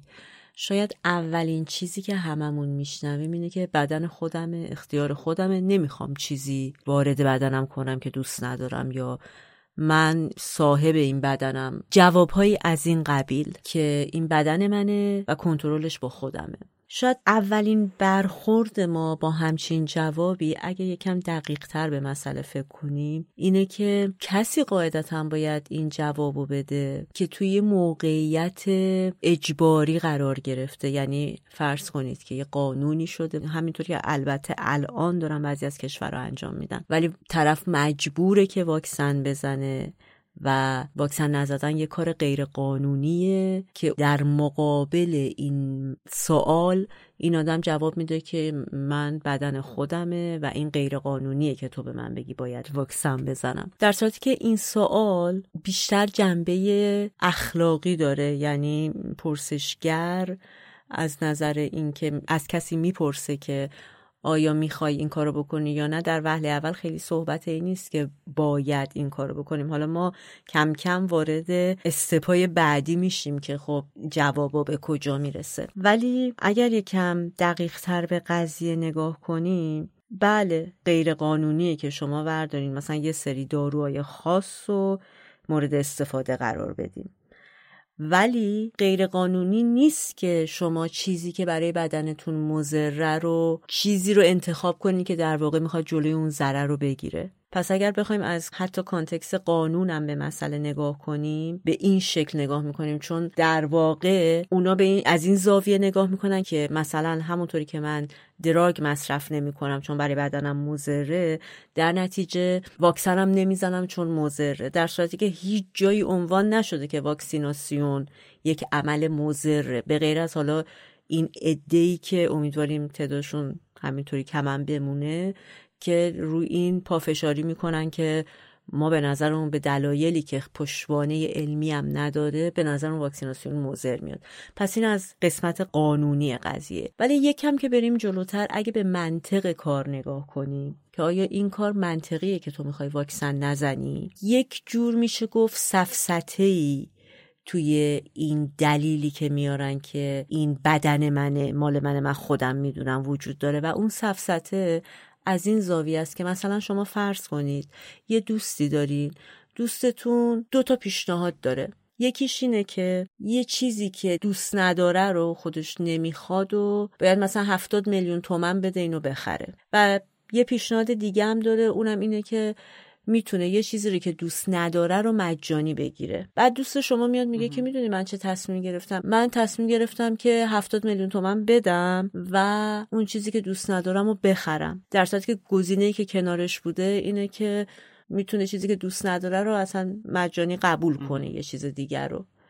و شما بهش میگین که تو واقعا همچین کاری کردی؟ میگه به تو چه ربطی داره؟ پول خودمه.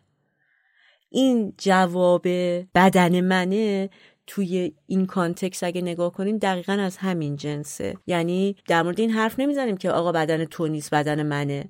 ما داریم در این مورد صحبت می‌کنیم که تو آیا همچین کاری رو می‌خوای بکنی یا نکنی؟ منطقی نیست که نکنی.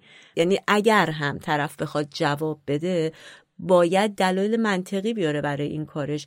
این که بگه که به تو چه مربوط پول خودم خب خیلی واضحه. بله پول توه. ولی خب کاری که داری می‌کنی خیلی عجیبه. یه چیزی رو که نمی‌خواد و بره هفتاد میلیون تومنم پول بده بگیره خب یکم مسخره است. این کاری که داری می‌کنی برای خودت داره هزینه ایجاد می‌کنه در وهله اول. چرا نمی‌خوای بکنی؟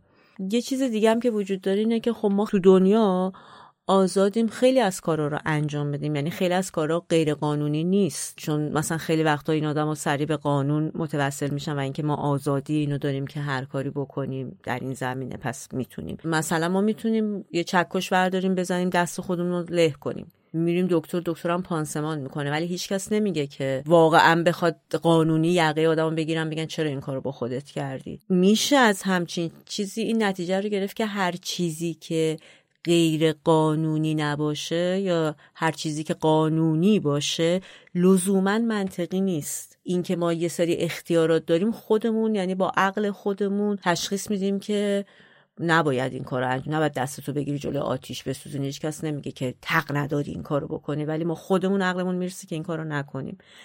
همه اینا رو همه دلایل این چنینی رو برای این میارن که آدمایی که در مورد واکسیناسیون یه مقداری حالت محافظه کارانه دارن و یا اینکه دلشون نمی‌خواد این کارو بکنن مجبور شن در مورد فکت و واقعیت صحبت کنن. یعنی مجبورشن برن بخونن. این کافی نیست که ما فقط بگیم این بدنمونه یا این که مثلا دلم می‌خواد هر کاری بکنم. یه مسئله دیگه هم که هست اینی که همین الان تو قرن 21 خیلی از کارا رو دلمون نمی‌خواد ولی انجام میدیم. این واکسیناسیون یک ذره به نظر من میاد که مسئله لوکسی شده و هنوز وارد روتین زندگی آدما نشده.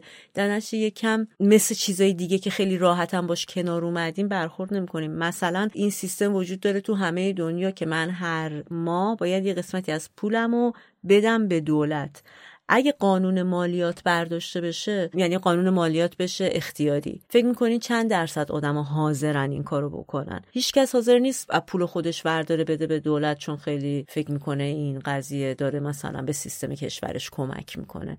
ولی از ما می‌خوان این کارو بکنیم. مگه این پول ما نیست؟ مگه این حقوقی که ما می‌گیریم به خاطر هر ساعتش کلی کار کردیم جون کندیم ولی قشنگم اینو اصلا قبل از اینکه خودمون آمدیم از رو حقوقمون برمیدارن که بهمون بعد باقی ماندهش رو تحویل میدن. خیلی مثالای اینطوری میشه زد در مورد اینکه ما خیلی از کارا رو مجبوریم انجام بدیم و سیستم از ما خواسته. ولی خب این قضیه حالا به خصوص در مورد کرونا چون که یه جوری همهگیر شد و واقعا تو موقعیتی آدما قرار گرفتن که باید انتخاب می‌کردن خب خیلی به بحثش دامن زده شد. ولی الان تو خیلی از ایالت های آمریکا مثلا بچههایی که واکسیناسیون نشده باشن اجازه ثبت نام در مدرسه رو ندارن. و خب می‌دونی آره این قضیه که حالا واقعا واکسن زدن یه انتخاب شخصی یا یک وظیفه اجتماعی خب خیلی جای بحث داره. همونطور که تا اشاره کردی خب خیلی میگن که این بدن خودمونه و ما خود مختاریم که خودمون برای بدن خودمون تصمیم بگیریم. آره هر کسی آزاده که خودش برای بدن خودش تصمیم بگیره. اما از اونور اگر آزادی فردی تو به آزادی فردی افراد دیگه ای صدمه بزنه یا کلا به افراد دیگه ای صدمه بزنه از نظر قانونی و حقوقی می‌تونیم آزادی فردی تو رو محدود بکنیم. اگر کسی مثلا باعث ایجاد بیماری توی یک جامعه بشه اینکه اونو قرنطینه بکنن اونو ایزوله بکنن یا به زندان بندازنش از نظر قانونی و حقوقی یک قضیه خیلی بدیهیه. هر کسی تا اونجای آزادی فردی داره که آزادی فردی کسی دیگه یا محدود نکنه. یا تو اینکه یکی رو دست خودش چکش بزنه گفتی؟ حالا مثلا می‌تونیم بگیم هر کسی آزادی تو خونه خودش آشغال بریزه خونه خودش کثیف بکنه. اما نمی‌تونیم بگه چون این آزادی فردی منه پس تو خیابونم من میرم هم تو آشغال میریزم. نه اونجا داره باعث محدود کردن یا باعث ایجاد مشکل تو زندگی اجتماعی آدما میشه. یا مثلا ما تو اپیزود قبلیمون اپیزود سی و دو میمیرم پس هستم در مورد اوتانازی حرف زدیم و در مورد اینکه مثلا انتخاب مرگ حق طبیعی آدم هاست یا از اونور می‌دونیم که اینکه تو یک بیماری داری و یک درمان رو قبول بکنی این حق طبیعی توی تو می‌تونی درمان رو پس بزنی و تصمیم بگیری مثلا اگه سرطان داری درمان نکنی خودت رو. اما واکسن زدن با این قضیه فرق می‌کنه. با واکسن نزدن تو فقط باعث مرگ خودت یا مشکل واسه خودت نمیشی. می‌تونی جامعه رو به مشکل بندازی یا بیماری رو گسترش بدی. و حالا مثلا تو این بیماری کرونا بخوایم صحبت بکنیم خب می‌دونیم تا وقتی اکثریت جامعه واکسن نزنن این مشکل حل نمیشه. بیماری در نهایت میمونه. اگر 50 درصد یا 60 درصد جامعه واکسن بزنن بازم باعث نمیشه که ریشه کم بشه این بیماری. و خب همه این مشکلاتی که داریم بچههایی که نمی‌تونن برن مدرسه شغل هایی که داره از بین میره و همه این چیزها خب شامل حال این میشه. از اون طرف جهش های جدیدی که هر روز داره ایجاد میشه روی ویروس کرونا یک قسمتش همین آدمهایی هستن که واکسن نمی‌زنن. با گفتن اینکه انتخاب شخصی ماست و حالا بعضیاشون میگن ما بدن سالمی داریم و کرونا می‌گیریم و ردش می‌کنیم مشکلی واسه همون پیش نمیاد. اما همین انسان ها باعث میشن از نظر ژنتیکی یهو یک جهشی بکنه. حالا از نظر علمی معمولا میگن که این جهش ها باعث میشه که ویروس ضعیفتر بشه و به مرور زمان اثر بخش خودش رو از دست بده یا اینکه ذات ویروس اینه که کشنده نباشه. چون که ویروس احتیاج داره که بدنی که توش وجود داره زنده نگه داره که بتونه خودش رو پخش بکنه. اما نمی‌دونیم شاید جهش بعدی این ویروس خلاف جهت عمل بکنه و یهو ویروس کشنده از توش در بیاد که بزنه نصف جمعیت دنیا رو بکشه. و این آدم هایی که واکسن نمی‌زنن دارن این خطر رو ایجاد می‌کنن. از طرف دیگه میشه گفتش که انسان های زیادی هستن که به دلایل مختلف نمی‌تونن واکسن بزنن. افراد پیری که مشکلات حالا قلبی عروقی یا مسائل پزشکی دارن انسان هایی که مثلا سرطان خون دارن یا اچ دارن و بچه هایی که نمی‌تونن واکسن بزنن. ایمنی ضعیفی دارن آره. آره و وظیفه هر کدوم از ما هست که برای نجات جون اونا واکسن بزنیم. برای نجات جون اونایی که نمی‌تونن واکسن بزنن اما باید واکسن بزنیم. یعنی فقط با گفتن اینکه بدن خودمه و واکسن نمی‌زنم نمی‌تونیم سلب مسئولیت بکنیم. یک جور وظیفه اجتماعی مونه و از یه جهت دیگه فقط این نیستش که okay من واکسن نمی‌زنم اگرم کرونا گرفتم مشکل خودمه. نه مشکل تو نیست چون که این مسئله یک بار اضافه روی سیستم درمانی می‌ذاره. آدم هایی که بعد توی ICU مثلا بستریشن. همین امروز که واکسیناسیون گسترش پیدا کرده بیشتر آدم هایی که واکسن زدن اگر هم کرونا بگیرن احتیاج به بستری ندارن. اما بیشترین آمار بستری مربوط به اونایی که واکسن نزدن. و اون وقت این باعث میشه که کسایی که عملهای ضروری دارن یا کسایی که مثلا احتیاج به مراقبت های پزشکی دارن نتونن عملهای خودشون رو انجام بدن. تمام تمرکز سیستم درمان رفته برای نجات اینهایی که شاید بشه گفت با حماقت خودشون واکسن نزدن ولی دارن جون آدم های دیگر رو به خطر میندازن. یا مثلا حالا غیر از کرونا توی واکسن های دیگه سرخک یکی از اون بیماریایی که گفتیم دوباره داره برمیگرده با اینکه تا حدی ریشه کن شده بود مثلا چند سال قبل توی دیزنی لند یک نفری که واکسن نزده و سرخک داشت باعث شد تعداد زیادی از آدم ها سرخک بگیرن. یعنی فقط واقعا اینطوری نیست که ما بگیم ما واکسن نمی‌زنیم انتخاب شخصی خودمونه. در نهایت می‌تونیم اثرات مهیبی تو اجتماع داشته باشیم. من خودم شخصا فکر می‌کنم شاید یکم بیرحمانه باشه اما کاش که اونایی که ضد واکسنن واکسن نمی‌زدن روی اون انتخاب طبیعی میمردن و تموم می‌شدن. ولی مشکل اینه که فقط خودشون نمیمیرن و تموم میشن دوباره دشواری و مشکلات رو برای ماهای یا آدمهایی که به علم اعتقاد دارن ایجاد می‌کنن و باعث میشن که این بحران و بحرانهای جدید ادامه دار باشه. حالا من نگاه خودم در مورد این مسئله به خصوص به صورت خاص در مورد واکسن کرونا نمی‌تونم منم مثلا با اطمینان خاطر صد درصدی بگم که مثلا ماهایی که واکسن می‌زنیم آیندهمون ممکنه مثلا چه تأثیری بذاره یا چی بشه یا چی. به حال فرصت دراز مدت دیده شدن این اتفاق نیست. ولی جدای از این که خب من تقریبا می‌تونم بگم 98 درصد فکر می‌کنم که اونقدری آزمایش انجام شده تو آزمایشگاه ها که بدونن حداقل تا یه حد زیادی این واکسن امنه و سیفه. جدای از این مسئله من به یه جور خرد جمعی و تصمیم جمعی اعتقاد دارم خودم همیشه. در مورد اینجور اتفاق مثلا یک بلایی نازل میشه مثلا زلزله میاد میگن که باید حتما الان خالی کنید. حالا ممکنه اونجای دیگه که تو بریم زلزله بیاد بدترم باشه. ولی من احساس می‌کنم همیشه توی حرکت های جمعی حتی اگه به حق آدم و ساز مخالف بزنن توی پروسه اجتماعی بیشتر باعث آشوب و سردرگمی میشن در واقع. البته میگم من خیلی اهل خلاف جهت و آب حرکت کردن و نمی‌دونم اینجور چیزا هستم ولی به نظر من این دوتا کاملا دوتا مقوله جداست از هم. یه جوری در مسائلی که مثلا خیر جمعی همراهه و جدای از اون تنها خوبی که در مورد این آنتی واکسیناسیون می‌بینم اینه که فکر می‌کنم که مثلا در مورد کووید اینجور اعتراضا و کلا در مورد هر چیزی خوبه که نظر مخالف وجود داره به خاطر اینکه باعث میشه تحقیقات بیشتری انجام بشه روی این قضیه و کار کنن. جواب دلنگرانیایی که یه عده دارن و خیلی ممکنه براشون مسئله استرسزایی باشه یا هر چیزی به هر حال یه جوری داده بشه خیلی هممون خیالمون راحت ترم میشه.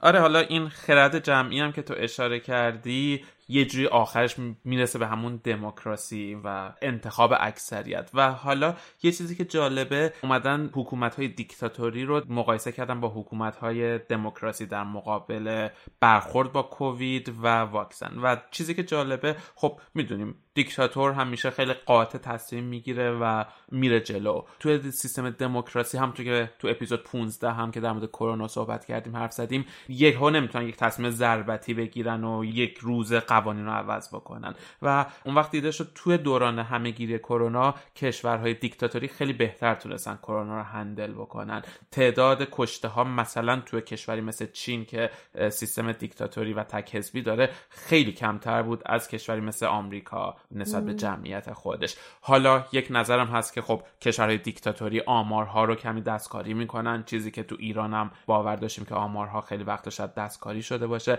اما باز توی تحقیق اومدن تعداد کشته شدگان رو نسبت به سالهای قبل بررسی کردن و در نهایت بازم دیده شده کشورهای دیکتاتوری کرونا رو تونستن بهتر مهار بکنن. همونطور که مثلا چین یهو میاد یک شهر رو کامل قرنطینه می‌کنه. خب اتفاقی که توی کشور اروپایی هیچ وقت نمی‌تونه یک شبه همچون اتفاقی بیفته. اما نکته جالبش اینه که بعدا توی فاز واکسیناسیون کامل خلاف این بودش و کشورهای دموکرات آمار واکسیناسیون بیشتری رو داشتن نسبت به کشورهای دیکتاتوری. یعنی هرچند حتی تو نگاه اول مثلا شاید بگیم یکم بعضی جاها دموکراسی ضعف داره و دیکتاتوری می‌تونه قدرتمندتر باشه اما در نهایت در مرور زمان دموکراسی اینجا کار خودش رو درستتر انجام میده و در نهایت اون چیزی که به صلاح مردم هست رو بهتر و بیشتر می‌بره جلو.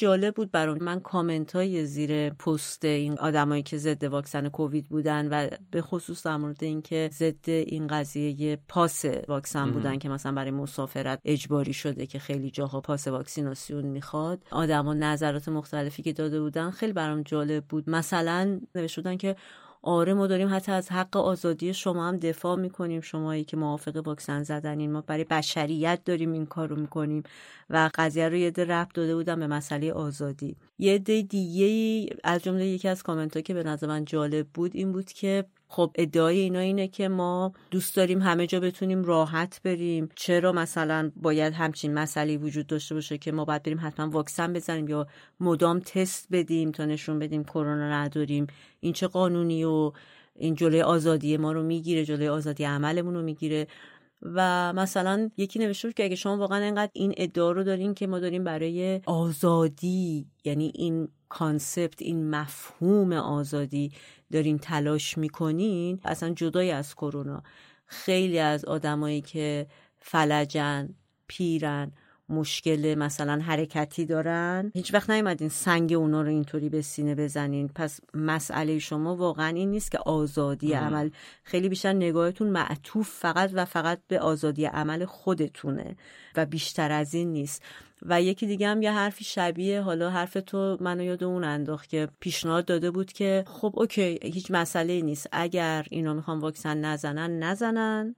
به شرط اینکه اگه مریضم بشن سیستم درمانی هیچ مسئولیتی در قبال اینا نداشته باشه. البته خب این خلاف قسم پزشکی و همه این حرف هست. یا اینکه می‌تونه برای کسایی که واکسن نزدن سیستم درمانی پولی باشه و رایگان اینا مداوا نشن حالا یا با سوبسید دولتی. آره. که به نظر من به قول اینا فیرینافه یعنی به نظر منم جالب اومد. ولی خب خودشون اینو نگاه اینطوری دارن که این یه جور تنبیهه در واقع برای ما و این درست نیست. ولی در حقیقت نمیشه دیگه. اونجایی که می‌خوایم از علم مدرن استفاده بکنیم اونجایی که دلمون هم نمی‌خواد آره بگیم دیگه. نه این علم یا رومیه روم یا زنگیه زنگی آره مثلا خب اگه حالتونم بد میشه پول بدین برین درمان کنید خودتون به هر حال اینا بحثایی هست که فکر می‌کنم تو خیلی از جوامع لیبرال خیلی نشه راحت اجرایش کرد. می‌تونه خیلی جاهاش مخالف حقوق بشر باشه discrimination حساب بشه. ولی به هر حال نگاه های متفاوتی در این مورد وجود داره.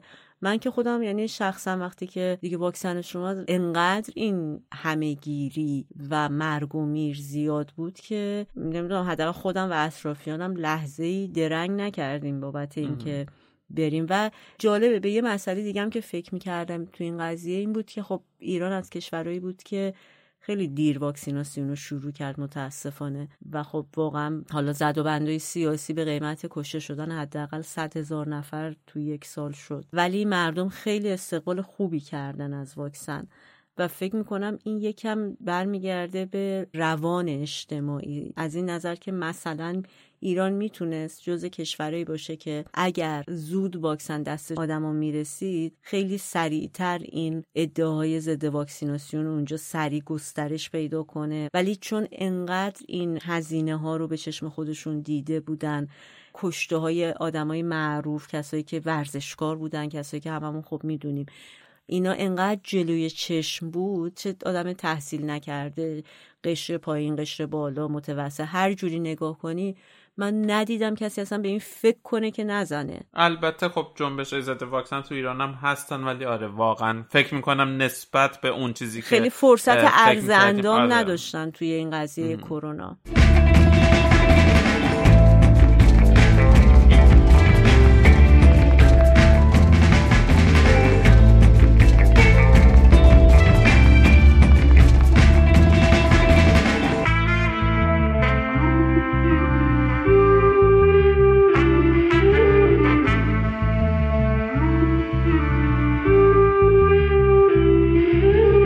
خب یکی دیگه از چیزهایی که هستش اینه که حالا اگر ما طرفدار واکسن هستیم چطوری با آدم هایی که ضد واکسن هستن صحبت بکنیم و چطوری سعی کنیم اونا رو قانع بکنیم به خاطر این مسلحت اجتماعی و به خاطر سودی که واسه جامعه داره اونا رو تشویق کنیم که واکسن بزنن.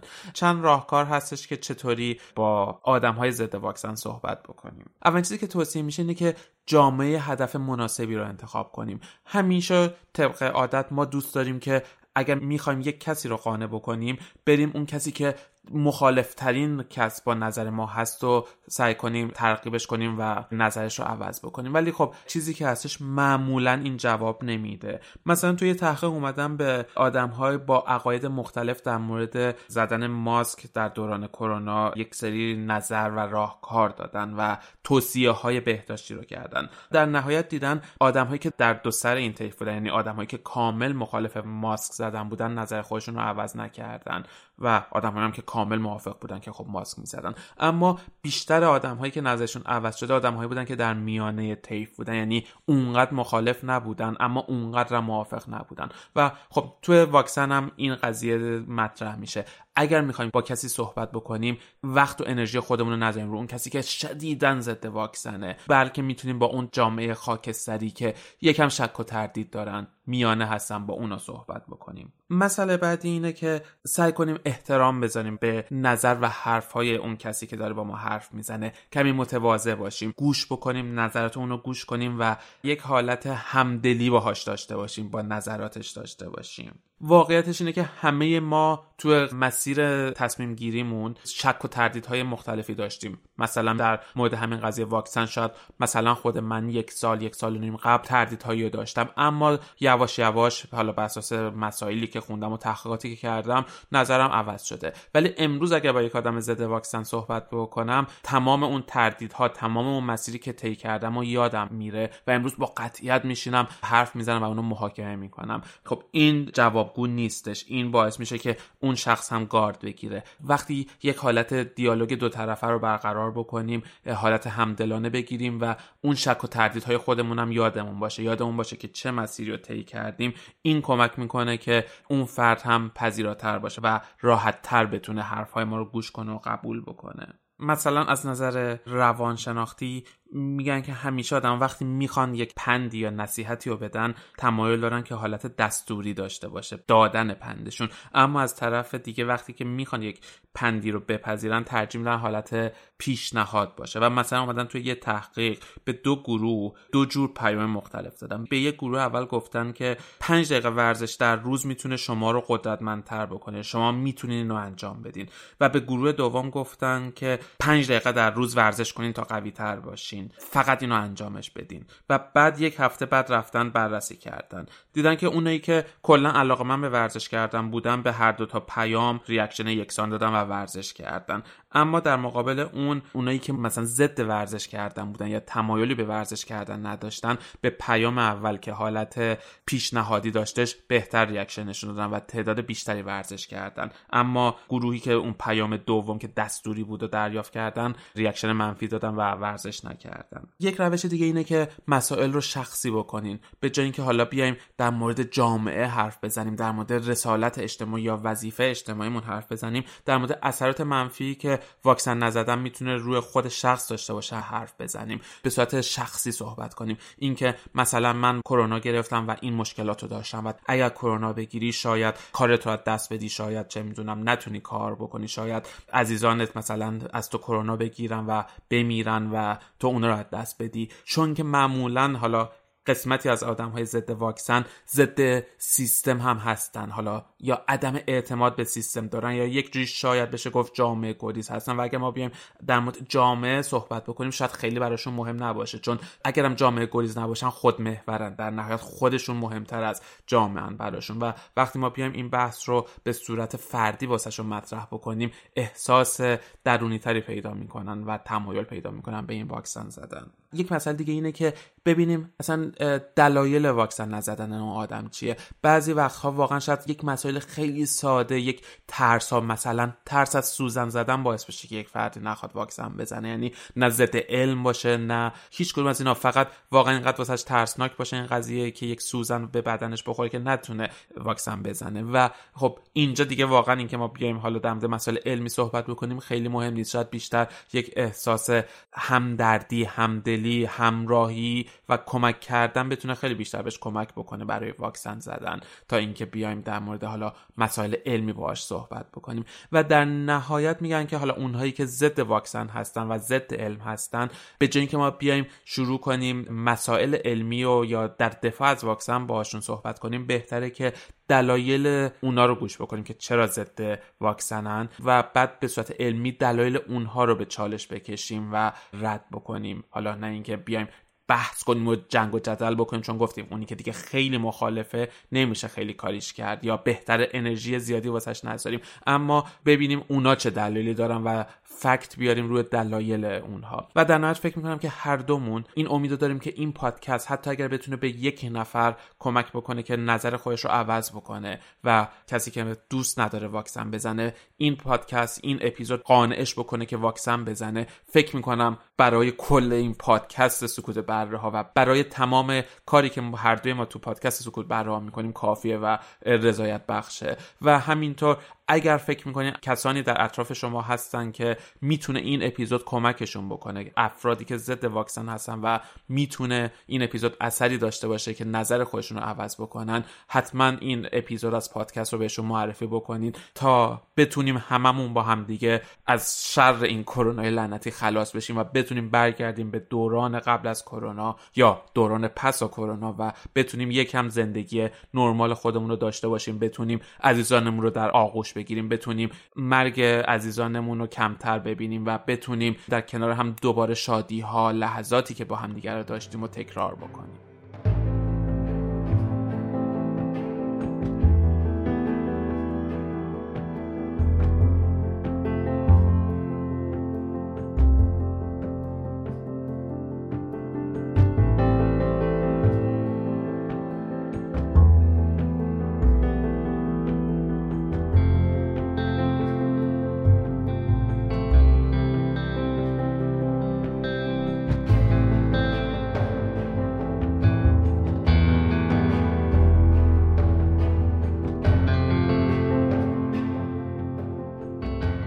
اپیزودی که شنیدین قسمت سی و سوم از پادکست سکوت برراها بود تحت عنوان بزنم یا نزنم. خیلی خوشحال میشیم که نظراتتون رو در مورد این اپیزود یا اپیزودهای دیگه با ما در میون بذارین. و آره می‌تونید ما رو توی اینستاگرام تلگرام یا توییتر با سکوت برها پادکست پیدا بکنین که لینک همه شبکه های اجتماعی رو هم توی توضیحات پادکست گذاشتیم براتون.